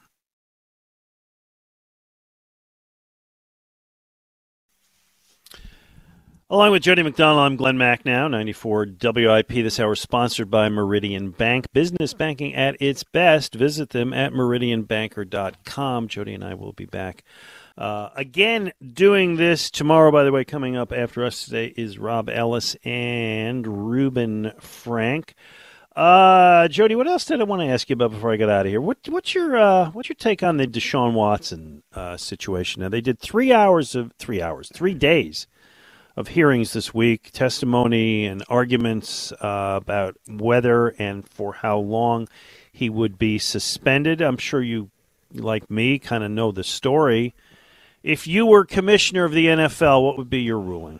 I got a chance to talk to uh, I name I know you'll recognize John McClain, uh, great Yeah, one of the greats, yeah. uh, columnist who's no longer writing for the Chronicle, but he does about ten sports radio shows a week. And he hinted last night he may write come NFL time again, not necessarily for the Chronicle again.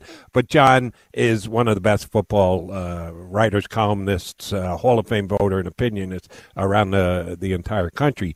Um, and asked him about how it's affecting the Texans because he's a Houston guy, and the fact that they got dragged into the law uh, the lawsuit because they provided Watson with NDAs to give to his.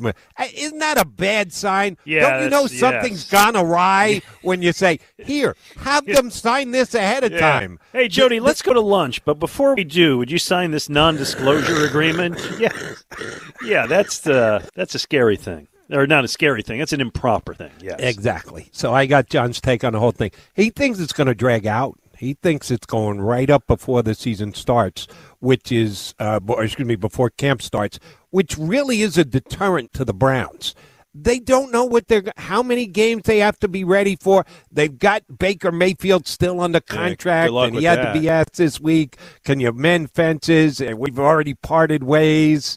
I, I kind of feel bad. Unlike the Lions, which I have this unnatural hate for, I, I've got no issues with the Cleveland Browns, and I kind of feel bad for their fan base because that's it. It's They're the not- fan base. The Browns, they're the- screwed again. Yeah, well, the Browns made their own stupid deal and signed a, you know signed him to a ridiculous contract, which protects him if he gets uh, suspended this year. So I, I don't feel for the Browns, but that fan base, yeah, I feel that that they're a lot like the Eagles. They're a long suffering fan base. I feel for them.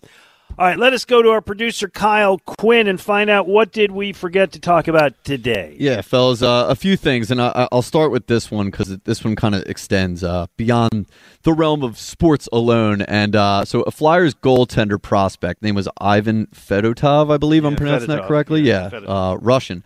He was uh, preparing to come to America to train with the Flyers organization, and you know, of course, we know what's going on over in uh, Russia, Ukraine right now. Some scary stuff. So he was uh, just detained. I believe it was yesterday uh, basically for you know doing what they consider draft dodging. Um, they want him to join the war effort against uh, Ukraine, and yeah, he was uh, he was taken into custody by uh, by I guess the Russian authorities uh, yesterday. So that's yeah, just a and he was, really scary forced, situation. He was forced to enlist, Yeah. according to media reports. Um, yeah, it's. I mean, I, I don't even know how to respond. It's it's it's a really rough thing. It's it's a really rough thing for him. He was prepared to come over. I think in May, um, he signed the contract and he was going to come over for this next season. He's a good prospect, and um, I really feel for the guy. It's Jody. It's an odd relationship that the NHL has a ton of Russian players, including Right. some of the best in the league.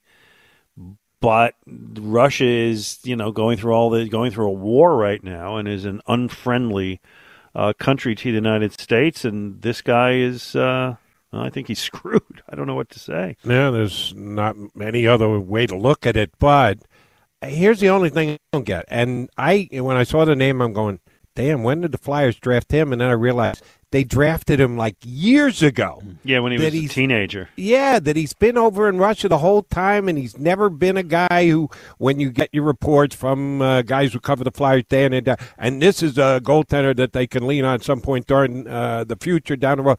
He is was kind of a non-factor, and he's become a factor because he just happens to be in this situation. And I feel really badly for the young man, but uh, he really hasn't been on the forefront of any Flyer conversation since they drafted him last decade. Yeah.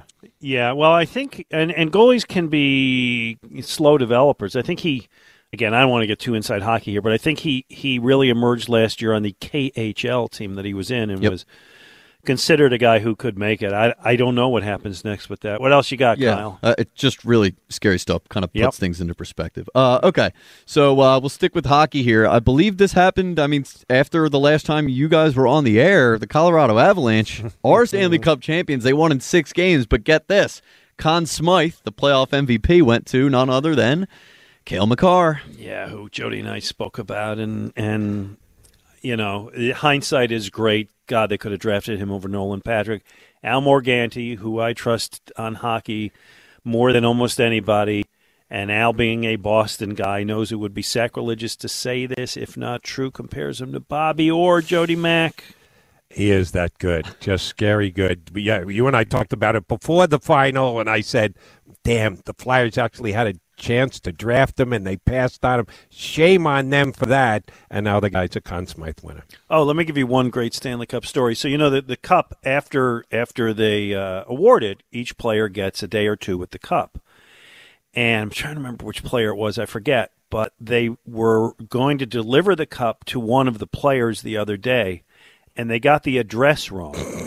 and this man and woman are like sitting in their house watching TV, and the doorbell rings, and they they they live in in Denver, and they open the door, and the Stanley Cup is sitting on their front porch, and the guy who takes care of the cup says, "Here you go, enjoy it." And they, oh. it's like, what? what? anyway, yes. So they delivered the cup to the wrong people. They figured it out. He didn't touch it, did he? Oh, I, I, would Oh, I think so. did. Yeah, I would I- imagine so. Yeah, Uh, I think it was Lanislag who. Uh, that's it. like Landeskog. that- yes, that was it. You down the it. block. He's in the neighborhood. Right. They just had one number reversed on the address or something. And yeah, here, go ahead, take the Stanley Yeah. Cup for a while. Thank you very much. See you in two days. Call up all your friends. All right, what else? All right, uh, so I just want to run this by Jody Mack real quick. A lot of NBA free agency talk yesterday, but one that I think was, man, this is a big one yesterday. Uh, Brogdon from the Pacers to the Celtics for a pick and some players, man. I just feel like that's a perfect fit for Boston, Jody. What are your thoughts on that?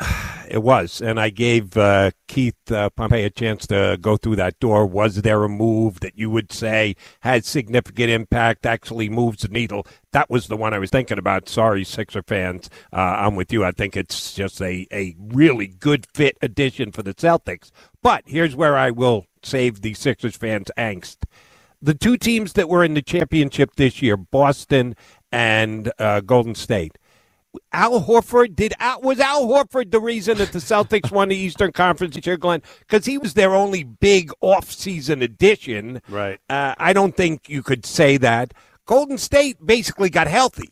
They didn't make any big moves. They didn't have any big additions. They just got their superstars healthy and back for the playoff run. So even though we all want to overreact, I was listening to WIP yesterday. Mark and Reese on, and Johnny Marks was going through the updated odds to win the NBA championship. And the Celtics had moved into the favorite spot, probably because of the Malcolm Brogdon addition it doesn't always dictate who's going to win the next year. Who wins the offseason isn't always the team who ends up winning a championship. Amen to that. Uh, Jody, always a pleasure. You and I will be back tomorrow morning at 10. As I said, Rob Ellis and Ruben Frank coming up next. Nice job by Kyle Quinn. Everybody, enjoy your day. And if we don't talk to you before, enjoy the holiday. Stay tuned right here on 94 WIP. We get it. Attention spans just aren't what they used to be heads in social media and eyes on Netflix. But what do people do with their ears? Well, for one, they're listening to audio. Americans spend 4.4 hours with audio every day. Oh, and you want the proof? Well, you just sat through this ad that's now approaching 30 seconds. What could you say to a potential customer in 30 seconds? Let Audacy put together a media plan tailor made for your unique marketing needs. Advertise with Audacy. Visit ads.audacy.com.